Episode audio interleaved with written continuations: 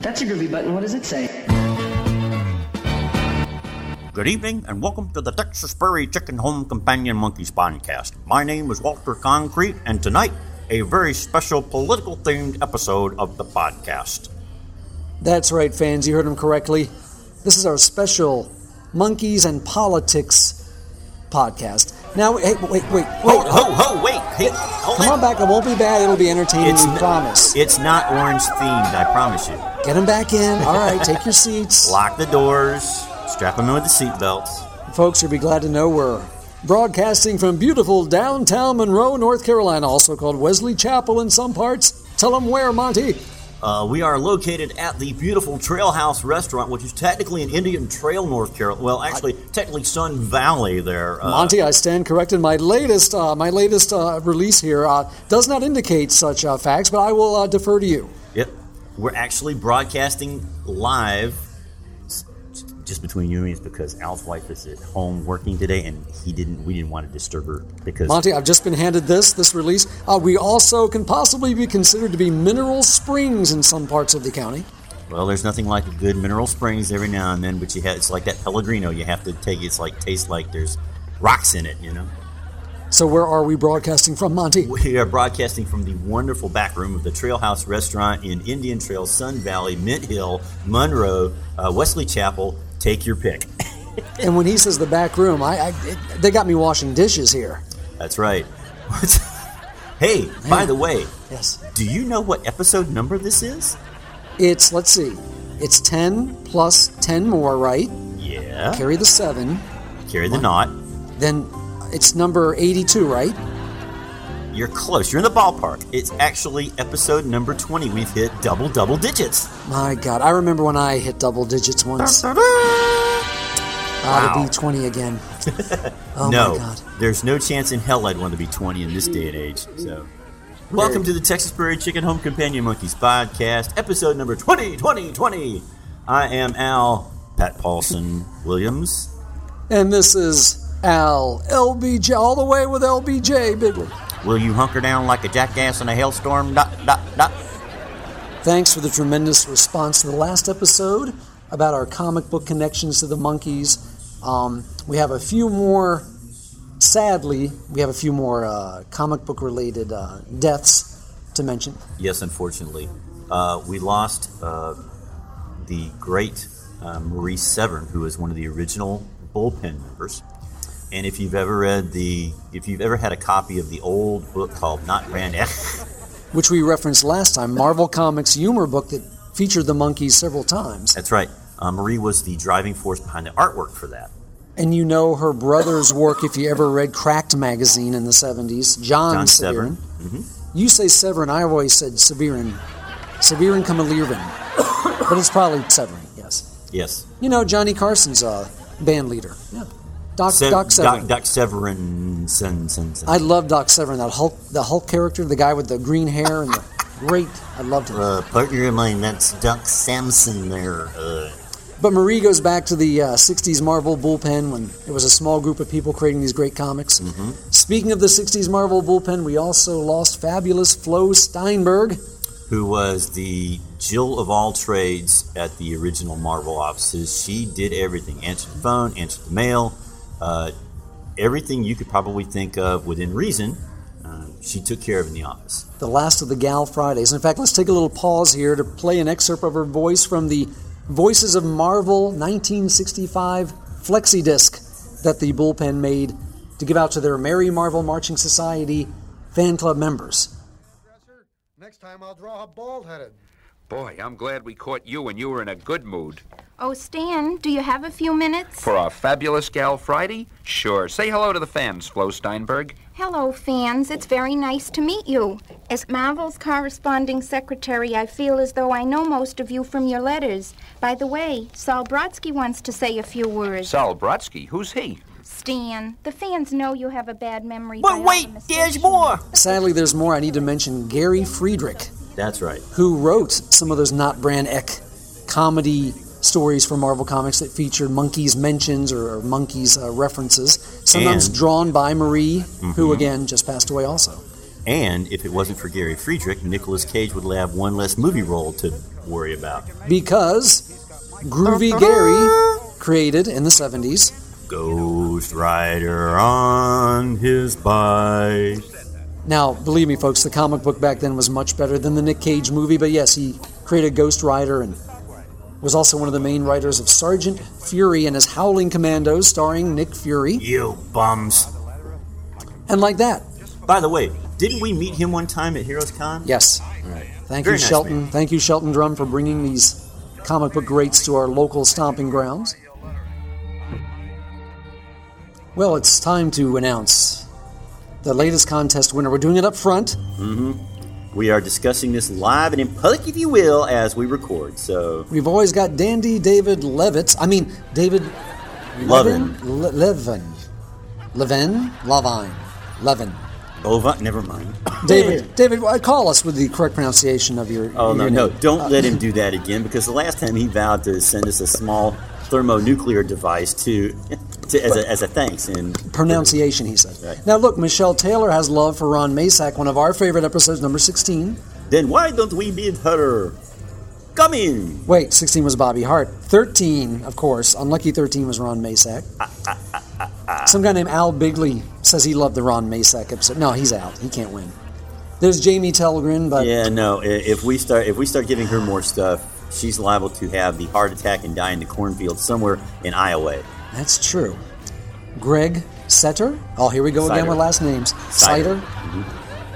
Isn't that a Jewish thing? Never mind. We're not going to get into that. That's a dreidel. Jody Ritson uh, was mentioned. Thank you. Thanks everyone for these comments. Dan and Angie. Trevor Duncanson, a huge comic book and Monkees fan. This has been my favorite episode yet. Hey, I think I'm going to give him a, a point. In fact, I think I'm leaning toward Mr. Duncanson. Well, since he got the whole references, everything, I gonna say, survey says. Ding ding ding ding ding. Jim, ding, ding. Jim, Jim's the guy next to me washing dishes. What do you think? Is it Trevor Duncanson? Yeah, J- just not. Yeah. Uh, folks, official announcement: Mr. Trevor Duncanson has won the latest contest. And boy, talk about swag. Can you pass the uh, towel there? I got some glasses. Here. Okay, yes. Um, Trevor, congratulations. You will be receiving some fabulous Monkees treasures. That's right.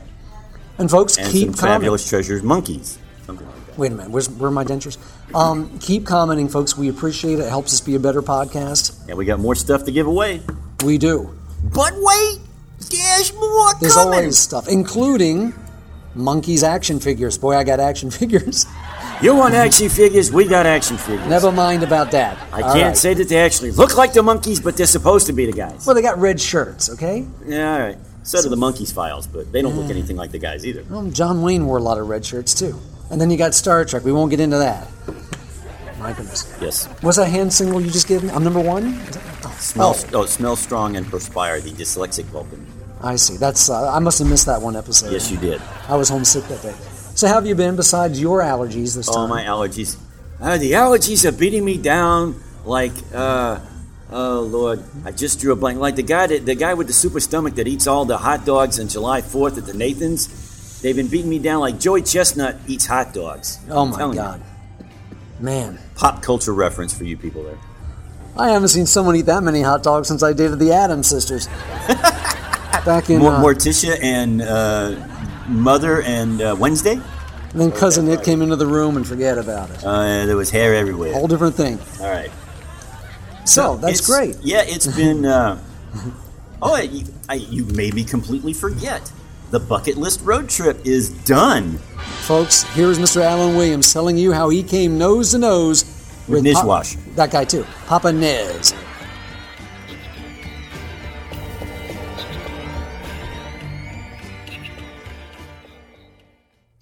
All right, so you know, as as it went, the bucket list trip went like this.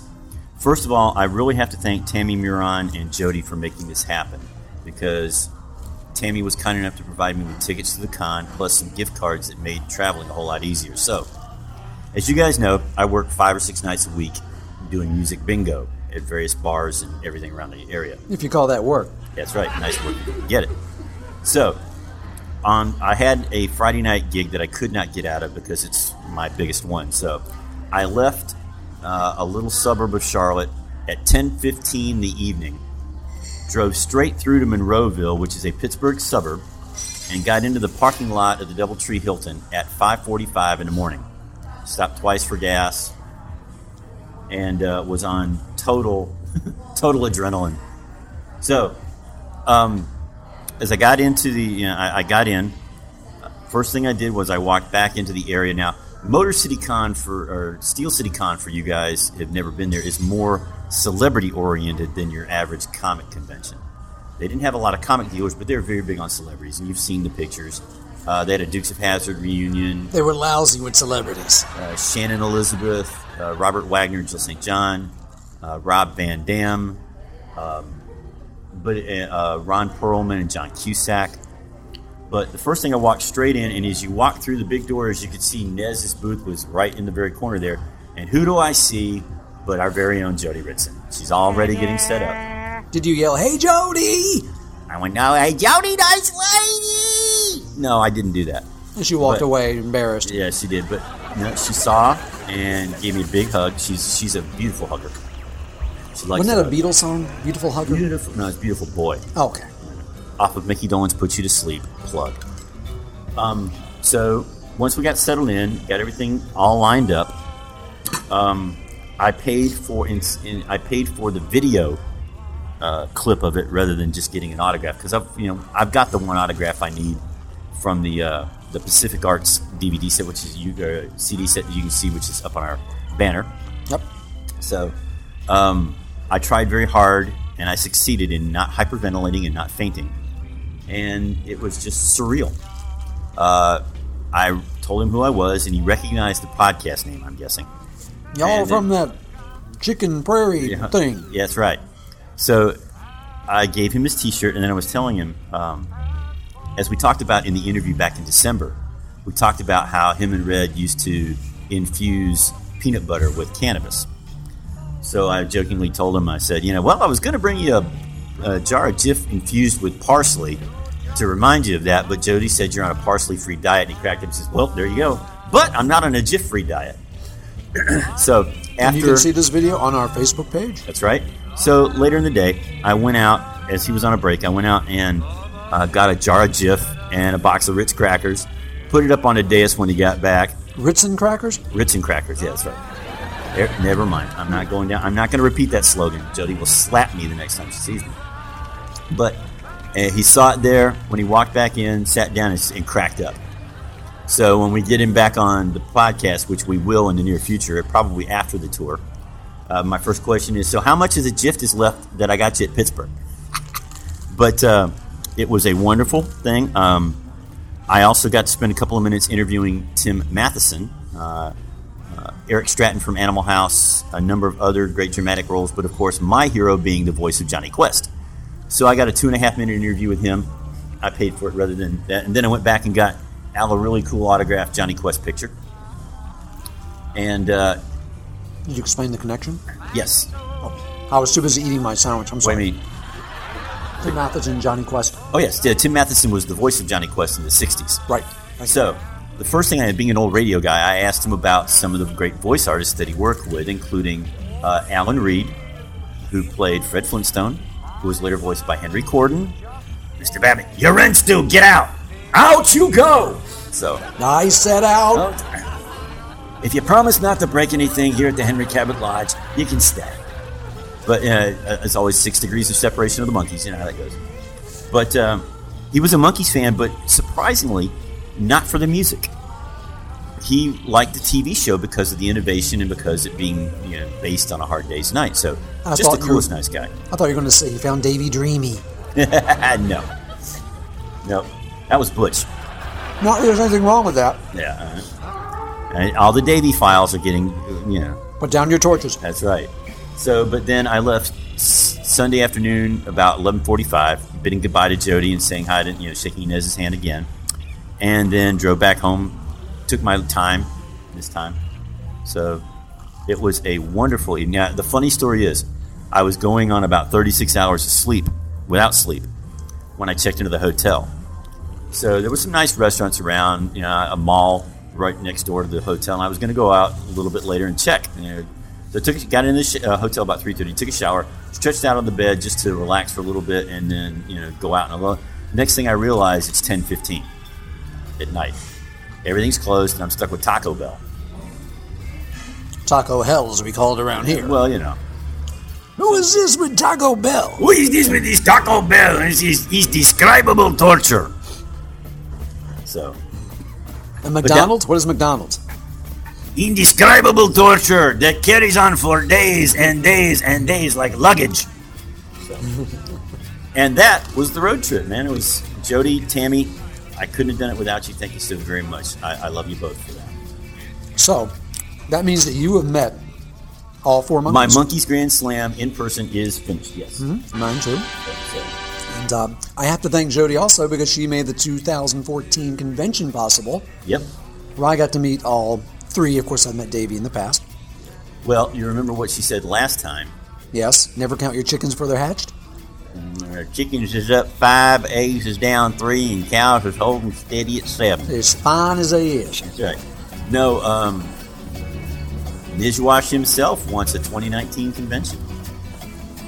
Run that by me again, Kemosabe. Nizwash wants a 2019 convention.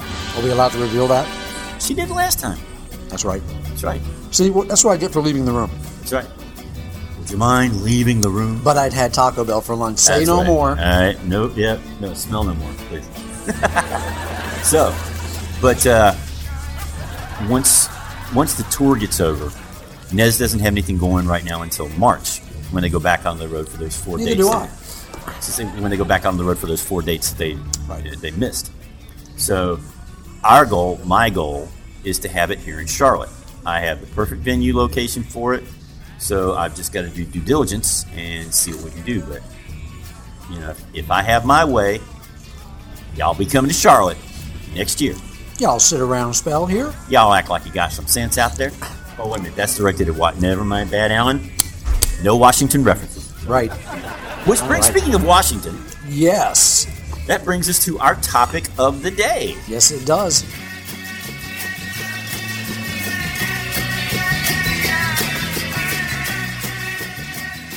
You know, a lot of folks have always seen the Monkees as both a group and a TV show, as a very lightweight, kind of trifling 60s confection.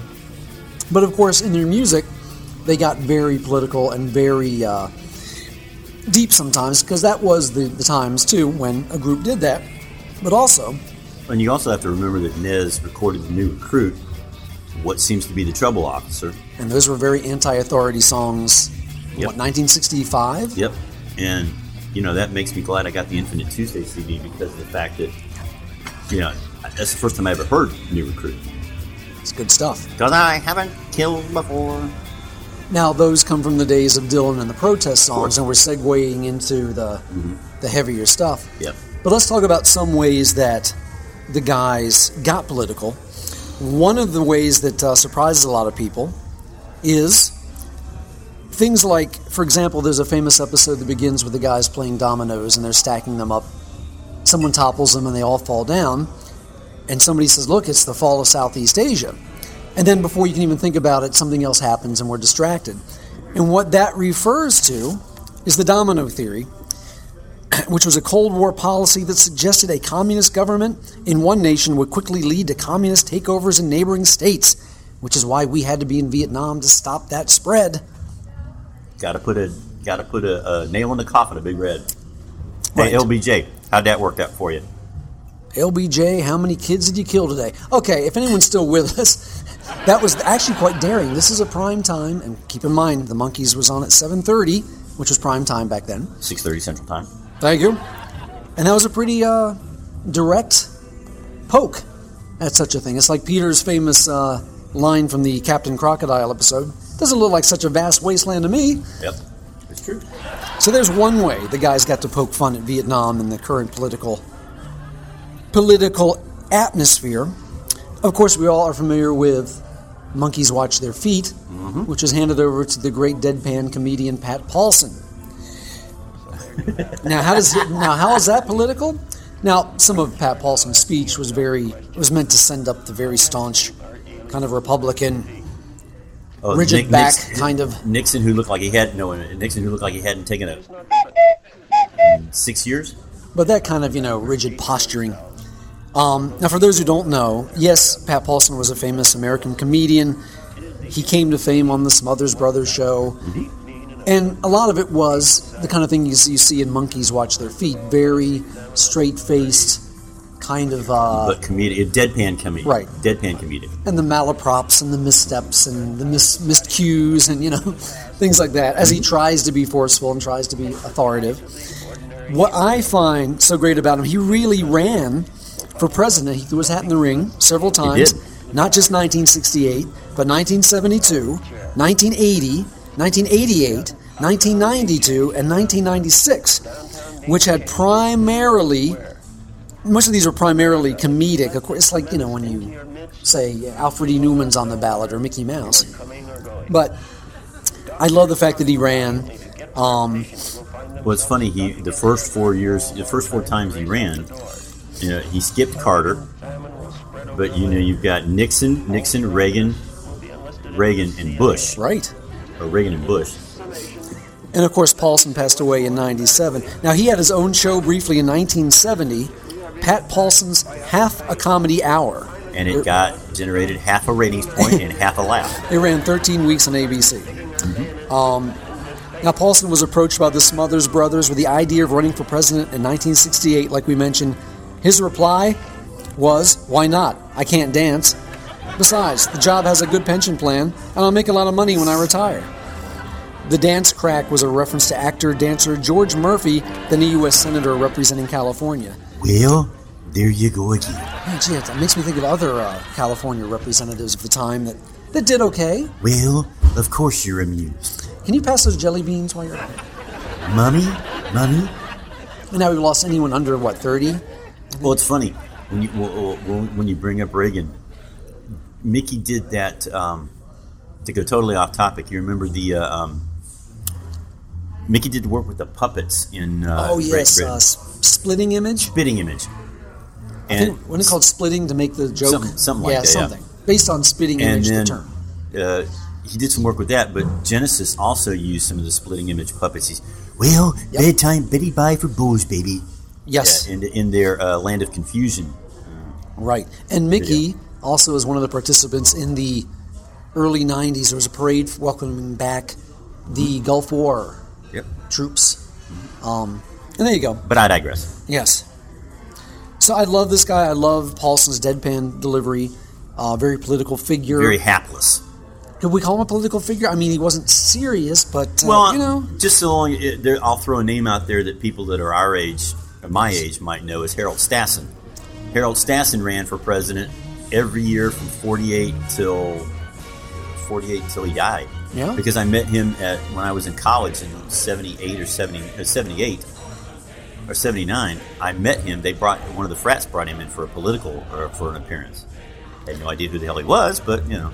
one of Paulsen's famous, I love this, one of his most famous campaign slogans was, I'm just a common, ordinary, simple savior of American destiny.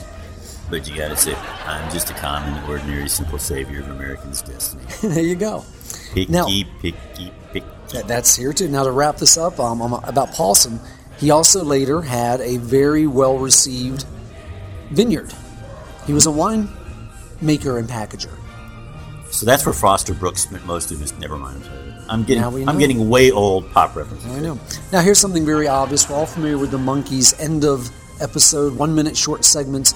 There's one where they famously talk about the Sunset Strip riots. Mm-hmm. Now, apparently, we all know that this was about various bars and clubs along the Sunset Strip trying to enforce curfews because they didn't want young people, in other words, non paying customers, loitering around.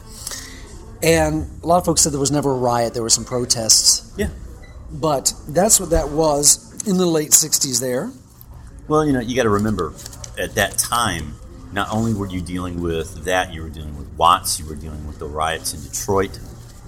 Uh, you And know, the word then- riot made good news, like Yeah, Mickey. It- said. it, was, it was, yeah, it was um, good copy. Mickey once said, I think in that very same one minute short segment, riot's easier to spell than demonstration. True. Um, the city's administration implemented a handful of measures to curtail the growing nuisance there. They targeted the strip's most prominent rock club, the Whisky A Go Go. If I have to tell you that Monkees connection, then turn in your official Texas Prairie Chicken membership card. Yep. They forced the managers to try to change the name to the Whisk, believe it or not. Can't mention whiskey, folks. Furthermore, annoyed residents and business owners in the district had encouraged the passage of a strict 10 p.m. curfew and loitering laws to reduce the traffic congestion resulting from crowds of young club patrons again. Young people not spending money. That's right. Just, uh, but there, I'm sure, and for Jamie, this is for you. I'm sure there was a big Frodis room there somewhere. Frodis room, baby, yeah. Oh, dude, the colors. Now, the young people perceived this, of course, as an infringement on their civil rights, and for weeks tensions and protests swelled. Well, it's just the old, the old guard, the uh, establishment sh- stuffed shirts, trying to trying to quell what ended up being the counterculture. On Saturday, November 12, 1966, flyers were distributed along the strip inviting people to demonstrate later that day. Hours before the protest, one of LA's rock and roll stations announced there would be a rally at Pandora's Box, a club facing forced closure and demolition. They caution people to tread carefully. That evening, as many as a thousand youthful demonstrators, including such celebrities as Jack Nicholson and Peter Fonda. Do I have to uh, make the connections? Yeah, of course not. Of course not, man. You're talking about Head and uh, what, Basically, head. what was the name of that other? Uh, I forget what the name of that movie is. Born to Be Wild, the one that Rafelson did. Something like Easy Rider. Easy. Rider. There you Yeah. go. You can't handle Easy Rider. They were involved. The unrest continued the next night and on and off through November and December. Meanwhile, the local administration had decided to get tough and rescinded the youth permits of 12 of the strip's clubs, thereby making them off limits to anyone under 21. As you can imagine, that didn't go over well. In November of 66, the Los Angeles City Council voted to acquire and demolish Pandora's Box. The club was eventually demolished in early 1967. Uh, so that's what you get when you try to open Pandora's box, or in this case, to, to demolish Pandora's box. Now, you may be asking yourself, gee, are there any other Monkees references to this particular historic incident besides the guys talking about it in the one minute short segment? Well, there's a certain song that Mike wrote about these demonstrations called Daily Nightly. Right. And you're thinking, well, that's certainly the only song written about these protests. Au contraire, mon frere. I thought you were going to do your Ed McMahon or, or your, your. You are not correct, sir. You are incorrect. Cole Gem's Breath. For what it's worth, written by Stephen Stills and Buffalo Springfield. Do I have to make them more connections? than There's something happening here. What it Steven is Stills. ain't exactly clear. There's a man with a gun over there telling me I gotta beware. Riot on Sunset Strip, performed by the Standells. Safe in My Garden by the Mamas and the Papas. Open Up the Box Pandora, performed by the Jigsaw Scene. SOS by Terry Randall. Scene of the Crime by Sounds Unreal. Many and you, songs. And you missed the you missed the one on the last page.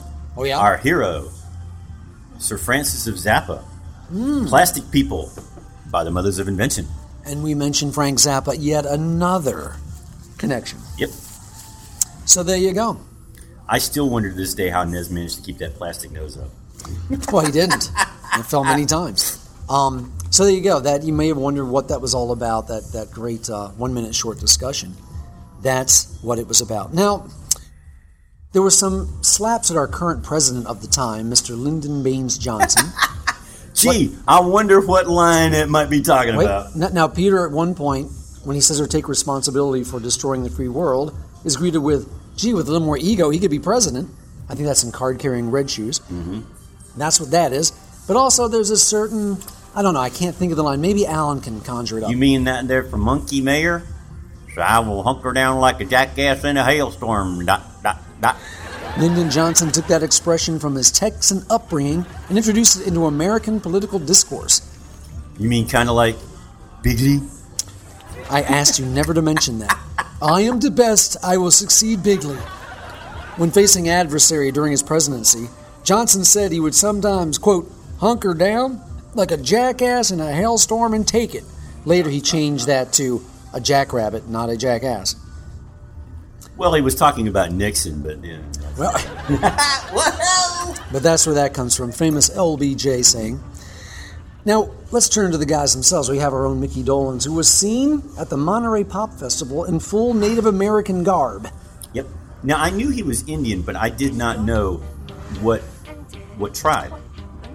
Mickey himself said, quote, You know I'm part Chickasaw. There were a bunch of Indians, I think it might have been, in Oregon or Washington State. They'd all been arrested for protesting fishing rights. It was something between them and the government about their rights to fish their tribal lands. Somebody came to me in Los Angeles and said, They need some money to be bailed out. I guess they knew I was part Indian. It was a lot of money at the time, like $15,000 or something, but I put up the money and they were very grateful. They sent me some very beautiful Indian artwork. Now, of course, that, that was Mickey's quote, and it's of the 60s, so he's using the word Indian, so let's remember that. Um, and then that pops up. That automatically steers you to um, the original and the reworked version of Mommy and Daddy. right. Which mentions. Ask your mommy and daddy what happened to the Indian. Right. And uh, and of course Mickey wore a lot of Indian inspired clothing and so did Coco. Speaking of anti-Vietnam sentiment of the day, of course we've heard last train to Clarksville was a Vietnam protest. It was. Somebody is leaving and I don't know if I'm ever coming home. A way of saying I don't know if I'll ever see you again. Um, it's been said that it's about an army base near Clarksville. My dad used to live near Clarksville, and they do have an army base right out there. Yep. Fort Campbell. Very close. So who knows? Maybe it really is Oh yeah.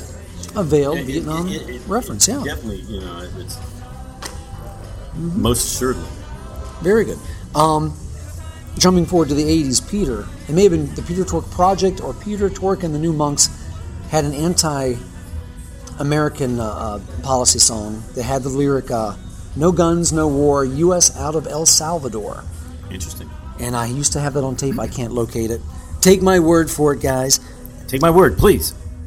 Do I need to even explain Zor and Zam based on a popular poster of the day? What if they gave a war and nobody came? came. That's very clear, that sentiment. Mommy and Daddy, not just Native American rights, but of course the original mentions the Kennedy assassination. Yep. Would you rather that the bullet went through my head, or you know, it's like, you know, Heavy stuff. why everybody gets off on all those little pills? I'm talking about drug. You know, I drug think of now where prescription medicine abuse is so yeah. out of control. But it's amazing how, and we've talked about this before. It's amazing how most of his songs during that time, um, Randy "Git "Mommy and Daddy," "Bye Bye Baby Goodbye," they're all stream of consciousness songs, and I think that also contributes to the fact that the same thing with "Going Down." "Going Down's a stream of consciousness type of thing. So. Very good stuff. Like Peter, I wish Mickey had written so much more. Mm-hmm. Let's talk about the Christmas episode. Mm-hmm. Co starring Butch Patrick. You can hear him in previous episodes. Yep. There's a great romp scene where they're in a toy store and, you know, Davy is playing with this. Somebody's on a bike with young Butch. Mm-hmm. And who is Butch playing? Melvin Vandersnoot. Easy for you to say. And they come upon, Peter and Butch come upon a selection of toy rifles and guns. Peter quickly puts them back, flashes the peace sign, and says, no, no, to such right. armament. Yes. Okay. Well, and, and then that carries over to the um, to the scene in the diner in Head. Mm-hmm. But Bob, the kids won't dig it. Especially you especially know how I feel about violence. Oh, Right. this, oh, this is for your daughter. Sure. Oh, yes, yes, yes. So you know, Peter's always been very pacifist. Well, let's talk about Head. Head is chock a block full of anti. Chock a block? Is that anti, are- chock a block. we talking chunky again here? Wait a minute. of just tons of, uh, you know, anti. Uh, Well, of course, but you know the the Coca Cola blowing up, man. The the scene in the desert with the tank. And everything. Yes. The Oh, war yes. the war scene with Ray Nitschke. yeah, Yeah, intense bombardment. He'll never make it.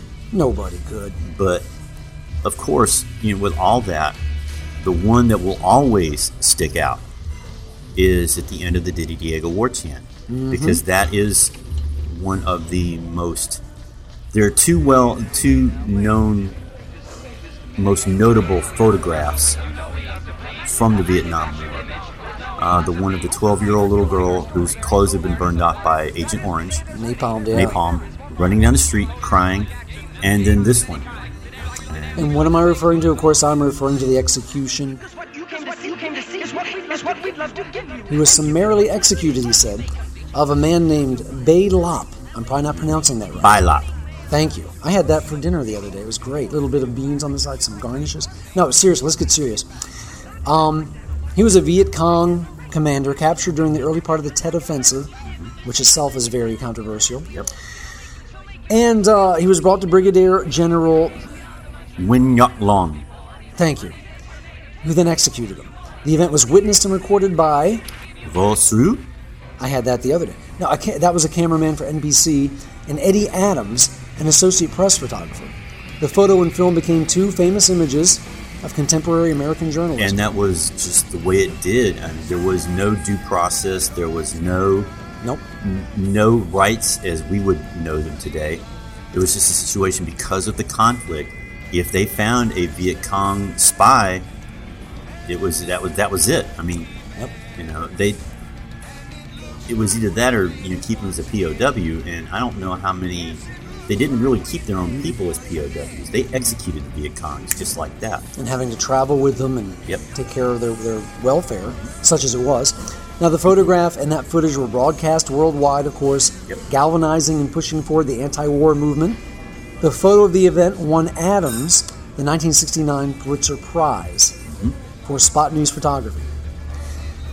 Um, And if that if that image doesn't if that image doesn't make you look at it and think, Oh, yes. what were- you know were we wrong? You know, then I can't help it. in 1978, the INS contended that Loan had committed a war, war crime. Say his name, Lawan. Lawan had committed a war crime, following a report by the Library of Congress, which concluded that the summary execution of Nguyen Van Lem. had been illegal under Vietnamese law. And uh, this would have resulted in the permanent resident status being revoked of the man and preventing him from becoming a United States citizen. But Jimmy Carter personally intervened, halted the process. Um, he finally died. Lawan died in July 14th, 1998, in Virginia at age 67. Now, again, the main reason for them even running that in the Monkees movie, what were the two reasons? One was to show the unvarnished brutality of war, And it's shock value. and the shock value of, hey, this is not a kiddie movie. This is, you, know, You know, we're the- serious, The folks. money's in. We're made a team. We're here to give you more. And of course, Head itself led to the new Hollywood of the 70s because its own producers went on to use Monkees' money to make Easy Rider, Yep. which Five led to pieces. What they call the new Hollywood. Yep. Movies of a little more depth, movies exploring characters, Five Easy Pieces, uh, Bob, Ted, Carol, and Alice. We can name them forever. Yeah. And then a little movie, not Star Wars, but Jaws comes along Yep. in summer of 75. And then a few years later, Star Wars, and we suddenly get the event movie, which is about feeling good and having a good time and eating Oh, yeah. popcorn, which is okay. There's But this was a that. much great because of the time. There was so much unrest True. in the country. True. And then you're going into the you're going into the war protest, the draft card burning, the Very uh, the killing of the students in uh, at Kent State. You know the the the issues at the '68 Chicago, uh, the '68 Democratic Convention in Chicago. Mm-hmm. This is all well documented history. All during that time, such such deep unrest in this country because of the Vietnam War. Right, we all were looking inward. Yeah. People want to look inward. Well, let's move up to more recent events. This may not be so political, but it's societal. True. Mike's mother, Bet Betty or Betty. Nesbitt. It's Betty. spelled like Bet, but it's Bet. Betty. Where my, where's my denture cream? Betty Nesmith, for the longest time, has founded and been a part Funded. of mm-hmm. the. Gihon Foundation. Wasn't that a Godzilla monster? That's Ghidorah. Oh, okay. And this foundation has, has basically it's like a think tank that tries to sponsor worthy ideas and inventions and things that are worthwhile to society. Yep.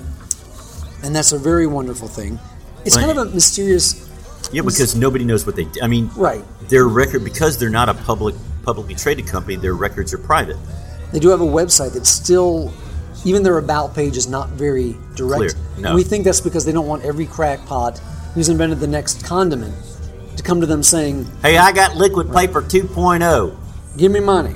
That's right. The foundation was started by Betty Nesmith Graham in Texas in '77. She named Mike um, a- one of the trustees, and they remain as trustees as of 2010. And it's a private nonprofit philanthropic organization. Philanthropic, he said. Philanthropic. Phil- philanthropic organization established in 78. We said that. And again, the, implement, the implementation of inspired, productive ideas has been the purpose of the Gihon Foundation since its inception. Did I say it right? Gihon, yes. Gihon. Gihon. Gihon. It's named after the Gihon River and mentioned in the Old Testament. That's right. The And- council. And, I, and I thought that was kind of unusual, seeing as how Betty Nesmith was such a devout Christian scientist. Mm-hmm. The count. Hey, a good name's a good name. That's right. The council consists of between three and five distinguished persons who serve for one year. They meet for the purpose of considering and recommending action on what they judge to be the most important issues of our time. So hey, uh, it's it's all about giving back. She was a very, except with dealing at certain points as Nez goes over into the Tuesday. You know, she was a very complex woman. She was a very great woman, but she's a very complex woman Right. because of her her beliefs and everything. But there's no denying that she was very philanthropic when it came to the just the, the work is making sure that people continue to come up people that come up with good ideas you know if they're good if they really are good then they get the proper funding to, to move forward Right. Instead of just saying, I'm going to sit on my money and live in the south of France for the rest of my life. I'm going to live bigly for the rest of my life I am the best, and I use the best words like philanthropic. That's right. covfefe. Right. um, look, we talked or, about. or if you're vice president pence writing an op-ed is lodestar mm-hmm. not going there didn't they used to make instrumental uh, LPs back in the day? no there's actually a lone star which Oh. is a country and western group Let's talk more about the Monkees' music. We know, Yes. okay, okay, Zor and Zam, obviously political. Mommy and Daddy, Last Train to Clarksville. Can you think of any others? Some people say Auntie Grizelda because it's against kind of a snobbish, yuppified person is a, is a protest song. could be um, admiral mike we know admiral mike is a protest Yes. against Of course, Pleasant Valley Sunday, which Yeah. as a kid I didn't understand. Like, Yeah. other groups are singing about pollution and war, and we're supposed to be upset because people mow their grass too much. Now, I grew up and became a homeowner. creature comfort goals Pleasant Valley Sunday is such a protest song. Believe me, I'm with those guys. Yep. Um, not anything pops into my head right now. PO Box 9847 is not really a protest song. It's just somebody. What about Salesman? I don't Ah. think we've covered that song enough. It's just about those people that knock on your door, right?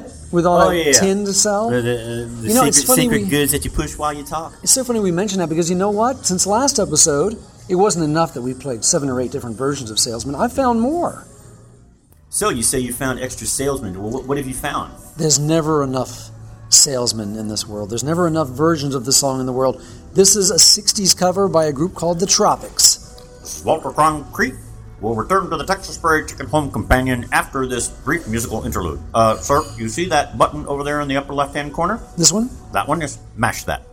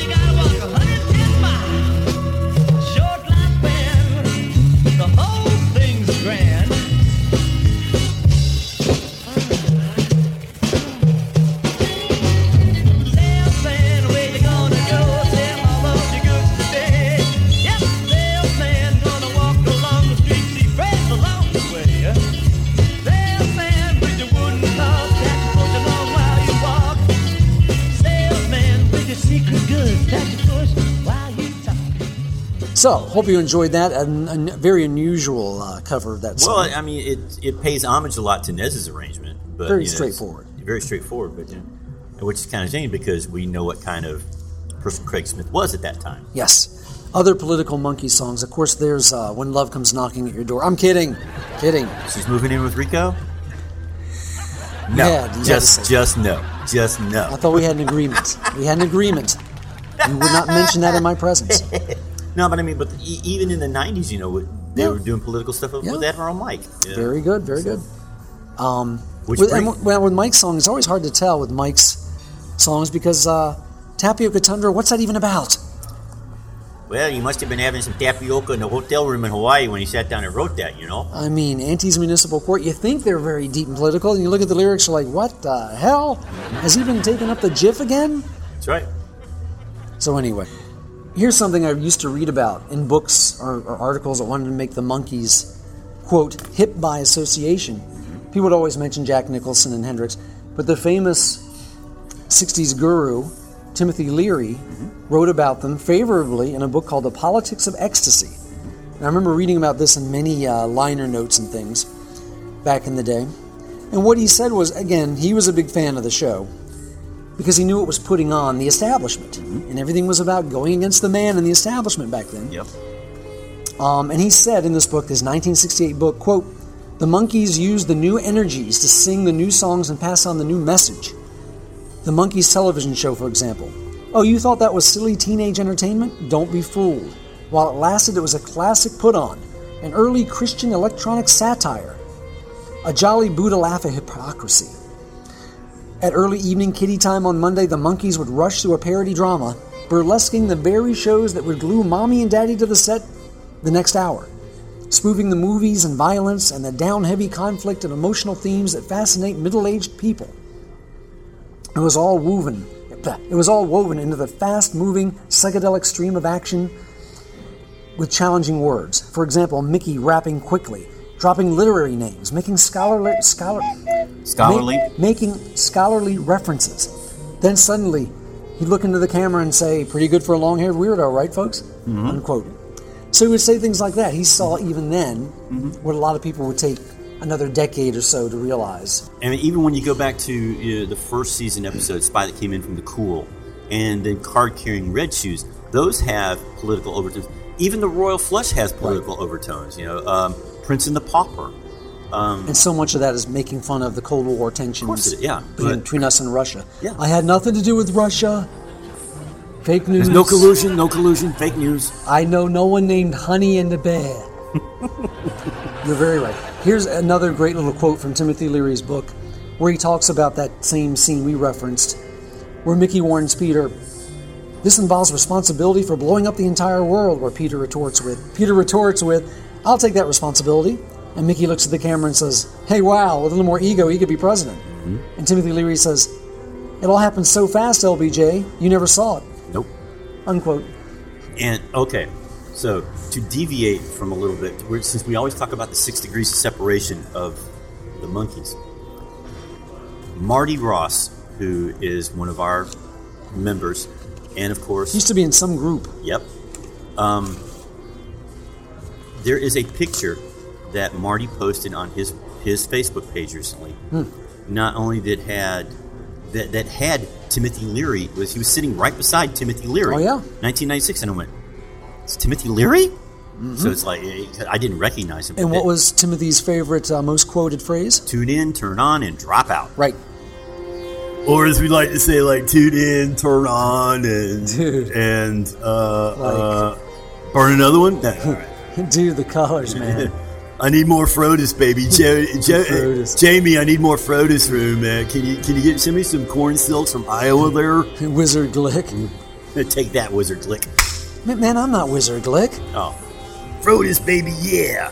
Oh, go ahead. I interrupted. you. yeah. I got you way off the track. Right, but yeah, but yeah, it was. It, I mean, the fact that you know you've got six degrees to Timothy Leary, not only but through the new Monkees as well. So that, yes, that's pretty cool. there you go. See how it all ties in? Which believe, but which believe it or not, Marty, Dino, get ready because you guys are coming up in uh, probably the next episode or two. So So says you.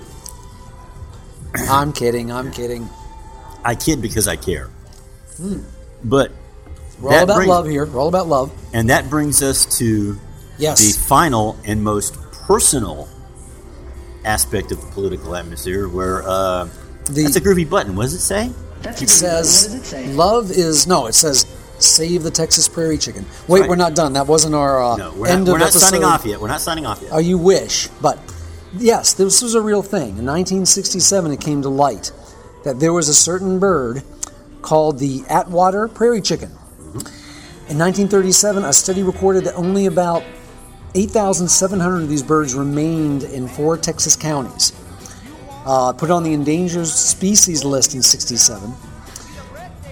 And that was a time when maybe they estimated just almost 2,000 birds, or not even that, 1,070 birds were left in the wild. By 2003, get this, fewer than 50 of these birds left in the wild. So I guess the campaign has not really been that successful. Well, if you look at it, I mean, it's just all because their habitat's been plowed under. Right. In fact, I'm glad you mentioned that's what's going on. Um, heavy grazing by cattle, uh, ranchers, expansion, It's, it- development. it's Jerry Jones. I mean, you know, they got to find a place to put Jerry World. You know, all the, all that, Mm-hmm. all that, that there Dallas Cowboy type stuff. So this was a real thing. Apparently, it was in the atmosphere in '67. Mike picked it up. Of course, the idea is other people are wearing very heavy political buttons, and his says Save the Texas prairie chicken." and it sounds funny. But this is a serious subject. We need to save these birds. Are very few left. Yeah, it's on the verge of extinction. So it's like, you know, Mm-hmm. what can I don't know if there's anything that can be done if they can be. It's Right. too bad they're not like prairie dogs. Prairie dogs are everywhere. Oh boy, aren't they? You should see my backyard. Yeah.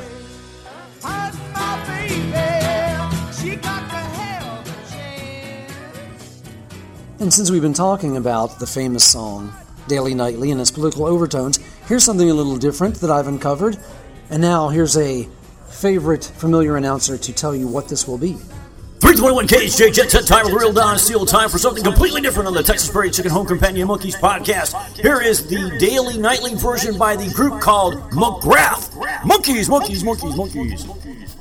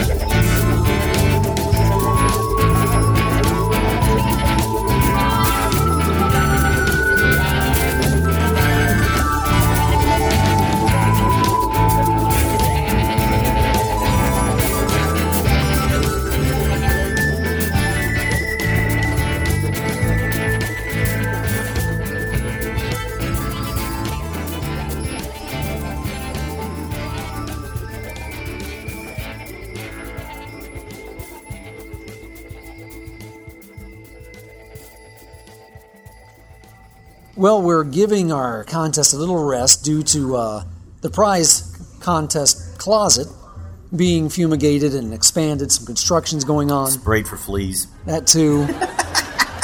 It's all Jamie's fault. She gave she sent us fleas from Iowa. I think so. So But it will return. More goodies, more rare stuff. that's right. So speaking of rare stuff, it's time once again for that phone call from the south side of Philly. Our favorite person in the entire world outside of uh, Mishwash? uh, is- is outside of uh, Bingo Bango Bongo and Irving And uh, don't forget Skip and RJ. and SJ. SJ. Yeah, you always say RJ, it's SJ. What do you have for dessert? Hold on, folks. peach crumble, Put your name on the other line.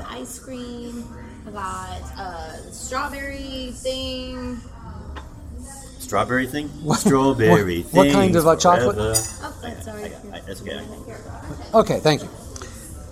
And we just uh, we sorry that was an uh, impromptu pause for the cause as we Al checks the dessert menu. I told you we were live. So brownie almond. Got Ooh. cinnamon churros with chocolate dipping sauce. Oh my God. And then blackberry cinnamon. Should we tell her that she's going to be featured on a podcast now? She's on a podcast. Yes. Let me get the cinnamon churro chips. Cinnamon churros? Okay, cool. Cinnamon churros. I'm good, thank you. You're good. Thank you. Well, now that we've uh, fumigating the prize closet, it's time once again for that call from our favorite young lady from the south Wait, wait, side that- of that's Philly. not our lawyer, is it? no, I told you. Mr. Cheatham, Cheatham? Is at the, Cheatham is at the bottom of Lake Norman with cement overshoes. Okay. We now go to the south side of Philly for our favorite person to talk about the recent happenings in monkeydom and what's coming up in the future. It's time for Jody Ritson's Corner. And it's time once again on the Texas Prairie Chicken Home Companion Monkees podcast where we go to that blinking line, pick up the phone, and talk to our third member of our podcast team in the beautiful city of brotherly love, the woman who has all the news that is news across Monkey Nation. Hello, Jody. Well, that was impressive. I'm, I'm, wow. You're really getting good at this thing, aren't you? Uh, you know, I might be a podcaster before too long. I love it. I love it. Well, yeah, there's a lot of stuff going on in Monkey World right no, now. no kidding. Especially the stuff that you announced today. I'm scrounging for that extra $250, but we'll get to that in a little bit. so, um, boy, where do you want to start? I mean, there's so much to talk about. Let's start with Mickey before we go to Nez. We'll save Nez for last. Okay, okay, that's good. So, for Mickey, what, uh, which part are we starting with Mickey? Well, I want to talk about the upcoming California show, the uh, the karaoke. Oh, in. Upland, California. I gotcha. Yep. Okay. Well, Mickey and I are doing our karaoke in Upland, California on November the 3rd. Um, Upland is right by the Ontario airport and it's this house. So it's a private event, more or less. It's not exactly what I normally do. And, um, and it's, um, it's this whole meet and greet thing. It's a dinner. It's alcohol. It's just an unbelievable opportunity. I'm so excited to go. Got my new clothes and everything. Fun will be had by all at some point. Oh yeah, absolutely, absolutely. My friend Marty from the New Monkees is coming with me, and I think Dino is also coming with me. They're my uh, they're my new friends from California, and I uh, I'm enjoying hanging around with them and learning a lot of things that I didn't ever know in the Monkee fandom. absolutely, that, uh, absolutely. They that I- got that got into their um their psyche. But yeah, everything um, in Upland is great. Um, I've been sharing the information. It's called Night of Dreams, N-I-T-E of Dreams, and it's hosted by Carolyn Peterson. She, I met her actually. She works with Starsky and Hutch. So I met her um, at one of the events, and she came up to me and she said, "It's funny." She came up to me and said that Mickey was one of her idols, and I said, "Well, that's funny because my best friend's idol is from Starsky and Hutch." And so it worked out wonderful. Um, we all got to exchange our, our idols that e- that day. Uh, so it was great. And so that is November on the November third. Then we're going to we're going to Pittsburgh Pittsburgh, we're doing um, the Pittsburgh Steel City Comic Con. Mm-hmm. and Mickey and I will be at the Steel City Comic Con, and we decided that we wanted to do a holiday party. And of course, it's going to be karaoke, but this would be a great opportunity for all of our friends from the East Coast to kind of meet up and make it our first holiday party. And so we are doing the ugly sweater thing, we're doing the glitter thing, the dressed up thing, but I'm really pleasantly surprised and excited about all of the people that are coming. This is going to be one that I just am I'm very excited because I have friends from all over that are coming. Some are meeting for the first time and I'm just very excited about it. So all of that information is actually on my website at www.monkeymeetandgreets.com. And there's different levels of participation. You can get a ticket that's $55, you can get a ticket that is $100, and you can get a ticket that is allows you to actually sing karaoke with Mickey. And um, those are going pretty fast, and all the information will be sent out closer to that event. But we have the whole weekend together, so I'm, I'm just very excited to see all the all the fans from all over that are coming out to support the uh, the event. And of course, a portion of the proceeds Mickey always gives to Make a Wish whenever we do anything together. So it's going to be a lot of fun, and I really, really hope that you make it. Yeah, I, I'm going to start calling you the karaoke queen because not only have you, um, and I'm not getting to the second half of this yet, but not only are you organizing karaoke events with Mickey, but Barry's interested in it, Marty's interested in it, and there's one other person that doesn't ha- doesn't have a major connection to the Monkees. That uh, your new friend in New York that I'll give you a chance to plug.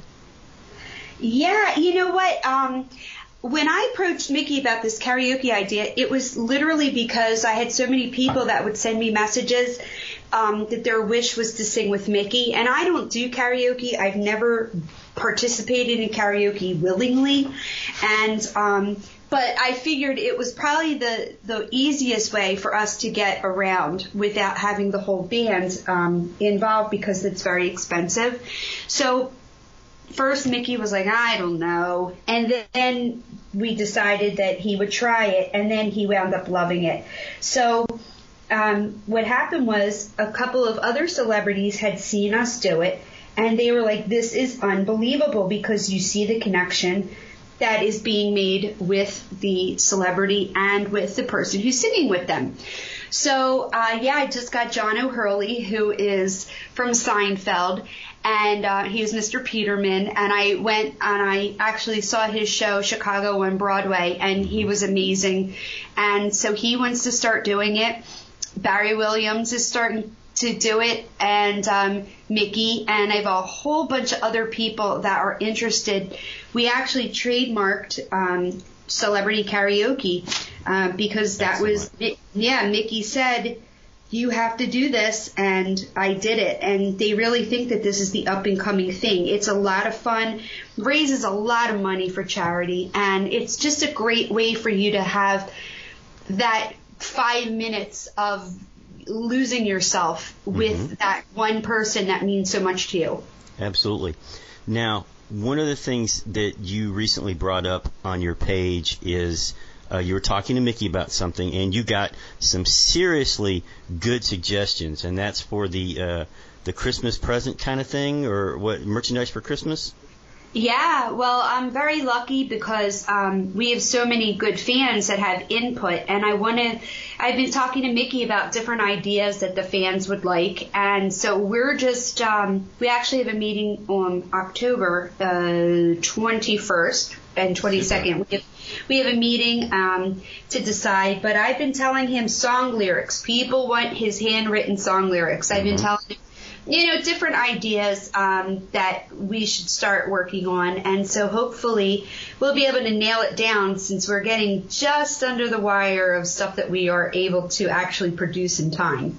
Excellent. Yeah, well, I'll keep my fingers crossed. I made one suggestion. It didn't get any play until Christy made, until our good friend Christy, Christy Goodwin made the same suggestion. All of a sudden, it took off. What was that? Wait, wait, what was that suggestion? The personalized video messages. Oh yeah, well we that's actually something that I've talked to him about doing. That's part of that that is absolutely something that we're going to be doing. No, I was Uh, I was just being silly because, like I say, I wrote it. I, I mentioned it early on. Nobody caught it, but Christy takes of it, and it's all of a sudden. It just goes to show you they like Christy more than they do me, so that's fine. Listen, Al, she's a hottie. I'm not going to lie. Like hmm th- Christy is just she's beautiful inside and out and she Oh, yeah. makes me feel very insecure about my height every time I'm with her but at the same time I love her so much and wouldn't change anything about her Jody, um so she makes me feel insecure about my height, and I'm six one, so it's like you know. But she was. It was. It was great meeting her at at, uh, at Steel City. She was wonderful. she's I have a very I have a wonderful group of friends and every one of them I love more and more and more and so I And is your friend Sandy? Is is our friend Sandy coming back for uh, Pittsburgh or? Sandy is coming in for Pittsburgh. She sure is. She she's going to spend her first um, uh, Thanksgiving in America, Excellent. and so we are kidnapping her, and we're going to do the whole Thanksgiving thing. Because Sandy's a part of our family. She's not just a Yeah. friend. So we're very excited to uh, have her for all the American holidays now. Well, that's great, and I know, knowing you, Mickey is going to end up with a serious case of writer's cramp before Christmas. We can see that coming now, especially if they go for the handwritten just- lyrics. So, He just said to me the other day, he's like, I can't do like 80 of these. And I said, no, I have an idea. Just, just wait until I see you. We'll go over it, you know? well, that's. I mean, he is he is still going strong. The great thing about who was it? The guy wrote a review and said Mickey must have uh, about the Christmas CD and said Mickey must have made a deal with the devil because his voice is still so amazing. And again, that goes back to the Broadway training that he has. That's why he's been able to to be so strong for so long. He has one of the best voices. And in fact, my son, um, who is just starting to uh, really understand music, said he can't believe how Mickey's voice is still so amazing. And, and it really is. I mean, you know, he beats it up and he's just unbelievable. Absolutely. All right, so we have El Delenzio taken care of. Now we get to the good stuff because uh, out to the West Coast, you have come up with a couple of things recently. Uh, one that you announced today, but the one that blew me away was what the one thing I thought you'd never be able to pull off. so, well, you know, a couple, you know, the karaoke thing is perfect for Mickey, right? Yes. But there's a different type of fan that is a Nez head versus perhaps a monkey inspired fan. Us, Yeah. us Nez fans, we all love Jif. That's what. Okay, so there's definitely a there's a different type of breed, and a lot of them are are musicians um, that I've noticed. And um, I was thinking about something after we did karaoke with Mickey in Ohio. hmm There was a uh, a, a man named uh, Mitch Michael. Hmm uh, Mark Michael, Mark Michael, and he's a professional musician. And he said to me, I want to do Porpoise song and The Girl I Could Love, but I want to do it on guitar. I don't want to do it karaoke. And I said, okay. So I said to Mickey, I said, you know, what about this? And and he goes, he's gonna play Porpoise song on guitar. And I said, yeah. And he goes, fine with me. so when I saw this performance happen, and I, I, it just blew me away. And I thought to myself, this to me is something that I think I could get Nez to agree to. Mm-hmm. If I would not, I would not suggest karaoke to Michael Nesmith a- at all. I mean, I just, I wouldn't, I couldn't see him doing that. But what I could imagine, and I've thought about it for a while and waited until the F the, the end of the F and B tour so that he had some time to really think about it before he said yes or no. And the idea is that Video Ranch there's a lot of curiosity about Video Ranch, and I was lucky enough to actually go to Video Ranch. Mm-hmm. And it's not a ranch, and it's not like this huge thing. I mean, don't ask. I thought it was the Hollywood Bowl because I didn't realize it was a green screen. I mean, mm-hmm. There's just a lot of misconceptions. And but we have this facility that has all of the instruments, it has all the updated video equipment, everything that we need is right there. So I thought, what if we were able to get a limited group of fans because it's not that big, and would Nez, if a portion of the proceeds went to charity, be on the stage with a guitar and with a fan uh, a musician. It could be somebody that plays, somebody that doesn't play, whatever you want to call it. Would he sit on a stage and sing, share a microphone with a diehard fan? And I presented it properly, I guess, because the next email that I got was set it up. Wow. So, yeah, um, so just like every other conversation or email or text message that I get from Mickey or Nez, I run up to my husband and I'm jumping up and down and I'm screaming, "You're not gonna believe he said yes!" and and my husband, poor thing, he's like, "What now?" And I said, "Nez said yes!" And so there's the details are still going to be worked out, but basically, I want to allow at least 10 to 12 people that you don't have to be good. I don't care if you can sing, but I know that there's a lot of very, very talented people out there that would just die for the opportunity to sit on a stage one on one with Michael Nesmith, you know, playing a song on an instrument or just singing with him Silver Moon or you know Grand Ennui or whatever song and I just picture this being a lifetime opportunity. And so that's my next project for 2019 uh, that I'm very excited about. I, I I just know that Nez loves being with the fans more than ever, and the fact that he takes my ideas and he believes in me knows that I'm not trying to embarrass him or Mickey as well. That I really want the fans to experience the feeling that I have, which is just eternal greatness. It, I feel I feel like everybody should have the same passion that I have for something, and I really believe that these things are they are costly. It costs a lot of money to put these things on. I mean, I don't know why I don't know if people ever put parties on, but it's very costly. There's a lot of work involved. There's a lot of parts.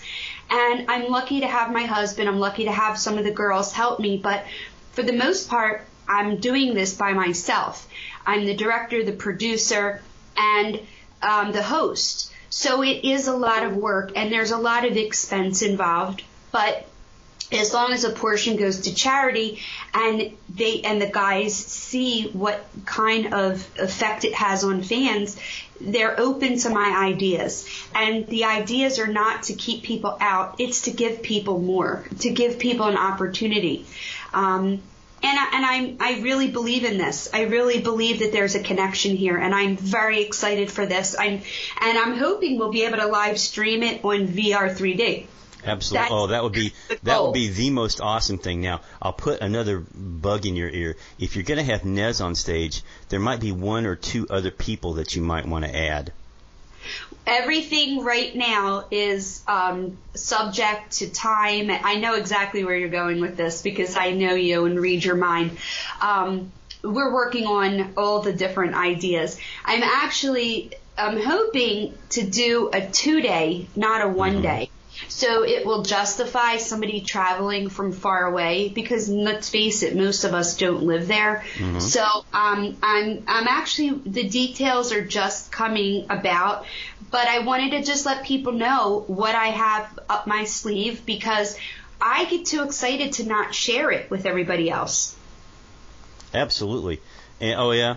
So, uh, well, you can't have a jar of Jif on stage. We know that, but I'm just saying. But yes, this is the most incredible thing I think I have ever seen you pull. I think this is this this is you know you have done. What's she gonna do next?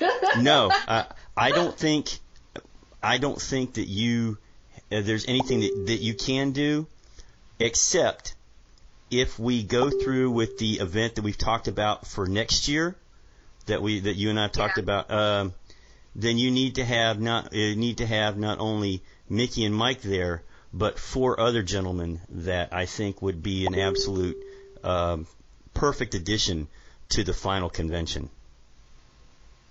Now, Are if you can, if you, if you Are can you pull, talking about the new Monkees? yes, I'm talking about those four guys. Yes, I'm talking about Marty, Dino, Larry, and Jared. Yes. You know what? I'll tell you something. Um, I'll tell you. I, I'm I'm not gonna I'm not gonna dwell on any of this with the new Monkee stuff, but when I do, I'm gonna interview Marty and Dino. I'm hoping I well because I'm seeing them in November, and I'm hoping to interview them on a live stream. Mm-hmm. But truthfully, they are such. If if you heard the stories that I heard, that there that it is literally a part of Monkee fandom Yeah. history. It's not.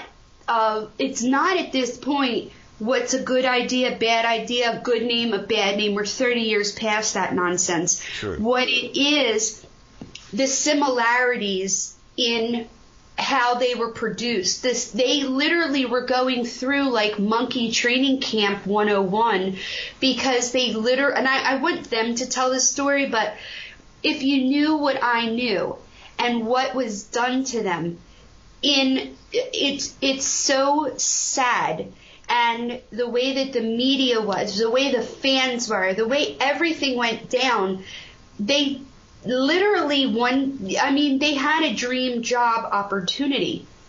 They were promised the world.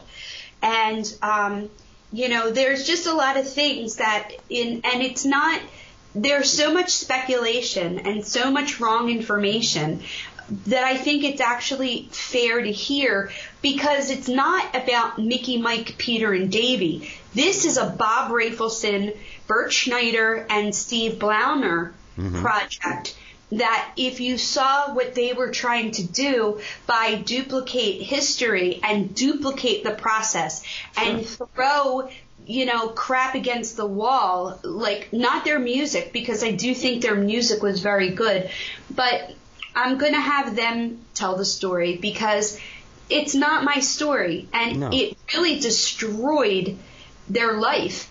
But what I think fans forget is the Monkees, our Monkees, the original Monkees, went through controversy when they came out. So it's not like it's it's almost like we are we're we were all over the fact by the 80s that they didn't play their own instruments, write their own songs, whatever whatever whatever nonsense that pissed off the 60s. We were pissed off in the 80s, you know, and we didn't let it go. When realistically, there's such a bond between these people and what they went through. Oh yeah.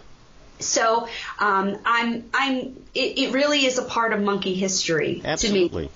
And, and, But- it's, and it's time with the it, it's time that we as uh, the uh, as the original fans we embrace them because as I st- when I when I weighed in with my nickels worth on this, yeah, I, I saw the crap that was going on when Yeah. you, when you became involved with it and uh, and I just said, look, as me personally, I ignored them. I didn't check them out. I wasn't angry at them. I was more PO'd at Steve Blauner because, and uh, take nothing away, Dino told me at one time uh, that Steve was a, almost like a second father to him, and that's fine for them. But Steve Blauner was one of the guys that screwed over Davy uh, royally in the past. So once having learned that, my vitriol was more toward Blauner. Uh, the four guys were just going through. It, it was uh, it, it was another casting call. As I said, they were doing. You and I, uh, you and I as well.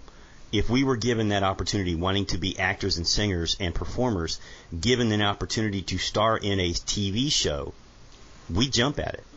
And you know, it's just that's I can, you know, I can't help but wonder, and this is a discussion also, but I can't help but wonder if it wasn't about the timing. See, I really firmly believe in the stories that I heard. Obviously, this was about money, okay? Mm-hmm. That's the bottom line. They saw how big the Monkees became in the 80s. They were not anything for 20 years. Nobody cared about them. As soon as they got big, somebody's light bulb goes off and goes, well, geez, we should do this again. And and we should, you know, take all this newfound Monkee love and we mm-hmm. should run with it, guys. And and instead, if this project didn't come out where it seemed as though it was kind of a slap in the face and a stab in the back to the original Monkees because now they're on top of the world and now these guys want them to turn the olive branch over and say, hey guys, now you're the Monkees and we're going to pass the torch to you. Yeah. If it wasn't, if they were, if, if they were not big at that time, hmm probably not many people would have cared. But Yeah. I think it was like sort of like when you tell the little kid that you're pregnant and they're like, "Well, why do you need another kid when aren't I good enough for you?" You know? Mhm, true. So so if so it it it had it was a good idea and it was a not good idea. The sad part is that the talent in the musicians that these guys were went I think un, uh, unnoticed. Um, there's a reason the show was was kind of crappy. Um, there were reasons for that, which I'm going to let them tell the story. But realistically, they didn't give it a chance. They, we all know, we all know where it fell short. But what we don't realize is the trauma that it caused these four guys. indeed. you I know, mean, that's uh, that's got to be the one reason why Larry stays off of social media because of the fact that yeah, his brother's on. I mean, it, but when I when I listen, I, I'm not kidding you. I went to dinner with Dino and Marty, mm-hmm. and when they were telling me the stories about what happened to them behind the scenes, yeah, I'm this day and age with the way bullying is and social media, I literally sat there thinking to myself, I can't believe that none of them killed themselves. yeah, It was that bad. It was that horrible. It was that bad. It was that career ending. Mm-hmm. It was, you know, four young guys promised the world and then kicked not only in the face, but kicked in the head, kicked in the back, kicked in the ass. And, you know, and I really, this day and age, I don't know if it would have ended the same way. I think that, that we would have broken them down. True. Um, because it was more hidden back then.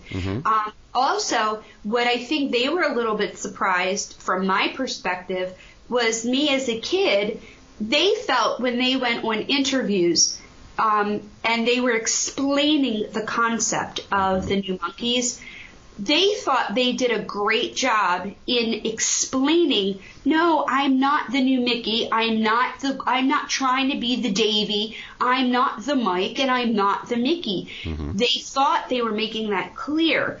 But what maybe they didn't realize is a 12 year old a short attention span editor and then two minutes of airtime didn't come across that way to me No. it came across as this is just a new show that's supposed to be like an updated version of the show that I'm currently watching for the first time. I didn't even finish watching the reruns of the original Monkees when you're handing me this was too much for me to process. so I don't think they realized it because they were in a bubble absolutely. Uh, you know but but it's very it's it's very sad. This is not a nice business at all. I mean it's like running outside without your clothes on. You're exposed to everybody and you are at everybody's you know mercy. So i'm i'm really looking forward to trying to get their music out there. I mean i listen to their record and their record is so much better than like the 80s Monkee stuff that was put out. Hmm you know, I would, you know, anyone that was a fan of like, let's say Nelson should have Yeah. loved this album. Mhm. Uh, was it Turn It Up? Is that what their new Monkees? I, I, mean, believe it was yes. they just are very talented guys. So I'm very excited that they also trust that I'm not going to, you know, embarrass them because listen, I could be the biggest, you know, um, I could be the person that reminds everybody how much we hate them and continue to talk bad about them. And so I think they also are very surprised how much I have embraced them um, because they're just wonderful people. Just they're just great people. Well, Dino especially when I when I came out and gave my little essay on ex- exploring them with with open eyes, uh, an open mind, and everything. Dino was very uh, very uh, appreciative of it, and then he gave me a little bit of background on one of the things that I mentioned, and then it made all it made all the sense in the world. I can't blame. I, I will never blame the four guys for the failure of that show. It was all the behind the scenes stuff because they're, you know, i I put this it squarely on Bert, Bob, and, and, and Steve. So Yeah. So we will we will we, you and I will have to sit down. We'll have to record a, a, a, discussion for the a, a future episode. So That would be wonderful. I really, I really want everybody to get out there and give it a shot. I mean, the mm-hmm. one thing that us Monkee fans all share is the love of music. Mm-hmm. So if I'm telling you, or you'd say to me, hey, Jode, I want you to listen to this song. I really think you might like it. Why wouldn't I like it? Because we share the same love of music. So if I'm telling you, guys, you got to check out this song, I'm telling you it because I want to share something that I found to be really unique and wonderful. And and I think that if you give it a shot, you'll find the same thing um, that I have. oh yeah, uh, the, there was the one song was it Boy Inside the Man. That I, I, and I like that one affection. Mm-hmm. it's like it, it gets in my ears, like it, like it, it. I just love it so much. But yeah, but I like to say, we hope uh, at one point I'm going to reach out to to Marty and Dino and try to get them on the show as well. So, but I look forward to you being able to talk to them. So, uh, Yeah, a- I'm anything anything else you want to bring up there uh, while, while we got you? So, um, I just want people to check out Pittsburgh. Go to my website because I keep updating it with the new dates that we have. Upland is November. December is Pittsburgh. And um, and I have a phone call with my boss tonight to find out if there's anything else that we're adding. But you know me, I'm trying. yes, you are very much. And like I say, uh, Jody, just remember, uh, Charlotte is a good place for a karaoke. Okay, so just remember that. So. Hey, I'm working on it. Trust me. All right, Jody, have a, and besi- and guess what? It's finally fall here in North Carolina. I know uh, I saw Christy's breaking out her boots already, so it's like, have have you started bundling up up there in Philly? I had my boots on this morning. I had my boots on and I'm ready to uh, I'm ready to walk. Excellent. Well, listen, it always is fun to talk to you. Um, as I said, you are the woman that has all the news that is news, and I actually swiped that from uh, uh, Laugh In. So, I love it. I love it. All well, right. good. Keep in touch with me, and I will be around for the next uh, edition of Where in the World are Mickey and Mike. All right, so now before we say adieu, au revoir, auf Wiedersehen, we thought we'd do something really nice because of the fact that we were not able to get Nez and Circe and Christian before they went back onto the road. What we thought we would do is I took the interview that Al and I did with Nez back in December of last year, and kind of as an early two-year anniversary present to you guys, I edited it down. So we're going to share with you some of the highlights of our discussion with Michael Nesmith as they began to prepare for the January uh, leg of the FNB Redux Tour. And trust me, you're going to want to hang out for the GIF story. so how did this all come together? I mean, whose idea was it? Well, the real answer to that is I don't know. Somebody asked me that question yesterday, and that was the answer. I really can't remember. I asked my assistant if, if she remembered, and she said no. She was around for it, but she didn't remember it either. She she sort of recalls that the agents and Andrew Sandoval, the guy who uh, sometimes produces Monkees tours, Mm-hmm. uh, had were had called up and said, "We've got there's a groundswell out there. People chattering about hearing that the per- possibilities of a national band tour might come back, and is that true?" And I said, "Well, it's not impo- it's not true, but it's not impossible." So then I started calling around. First people I called were my kids. I called Jonathan and Christian, and I said, "You guys want to come play First National Band?" They said, "Sure." And I said, "You know anybody else that does?" And they said, "Sure." So that put together the bulk of it. The hardest, hardest uh, replacement really was Red. Absolutely. You know, Red was just sweet, generous, and and also just out in out in the zone. So it had to be somebody who sort of shared that zone.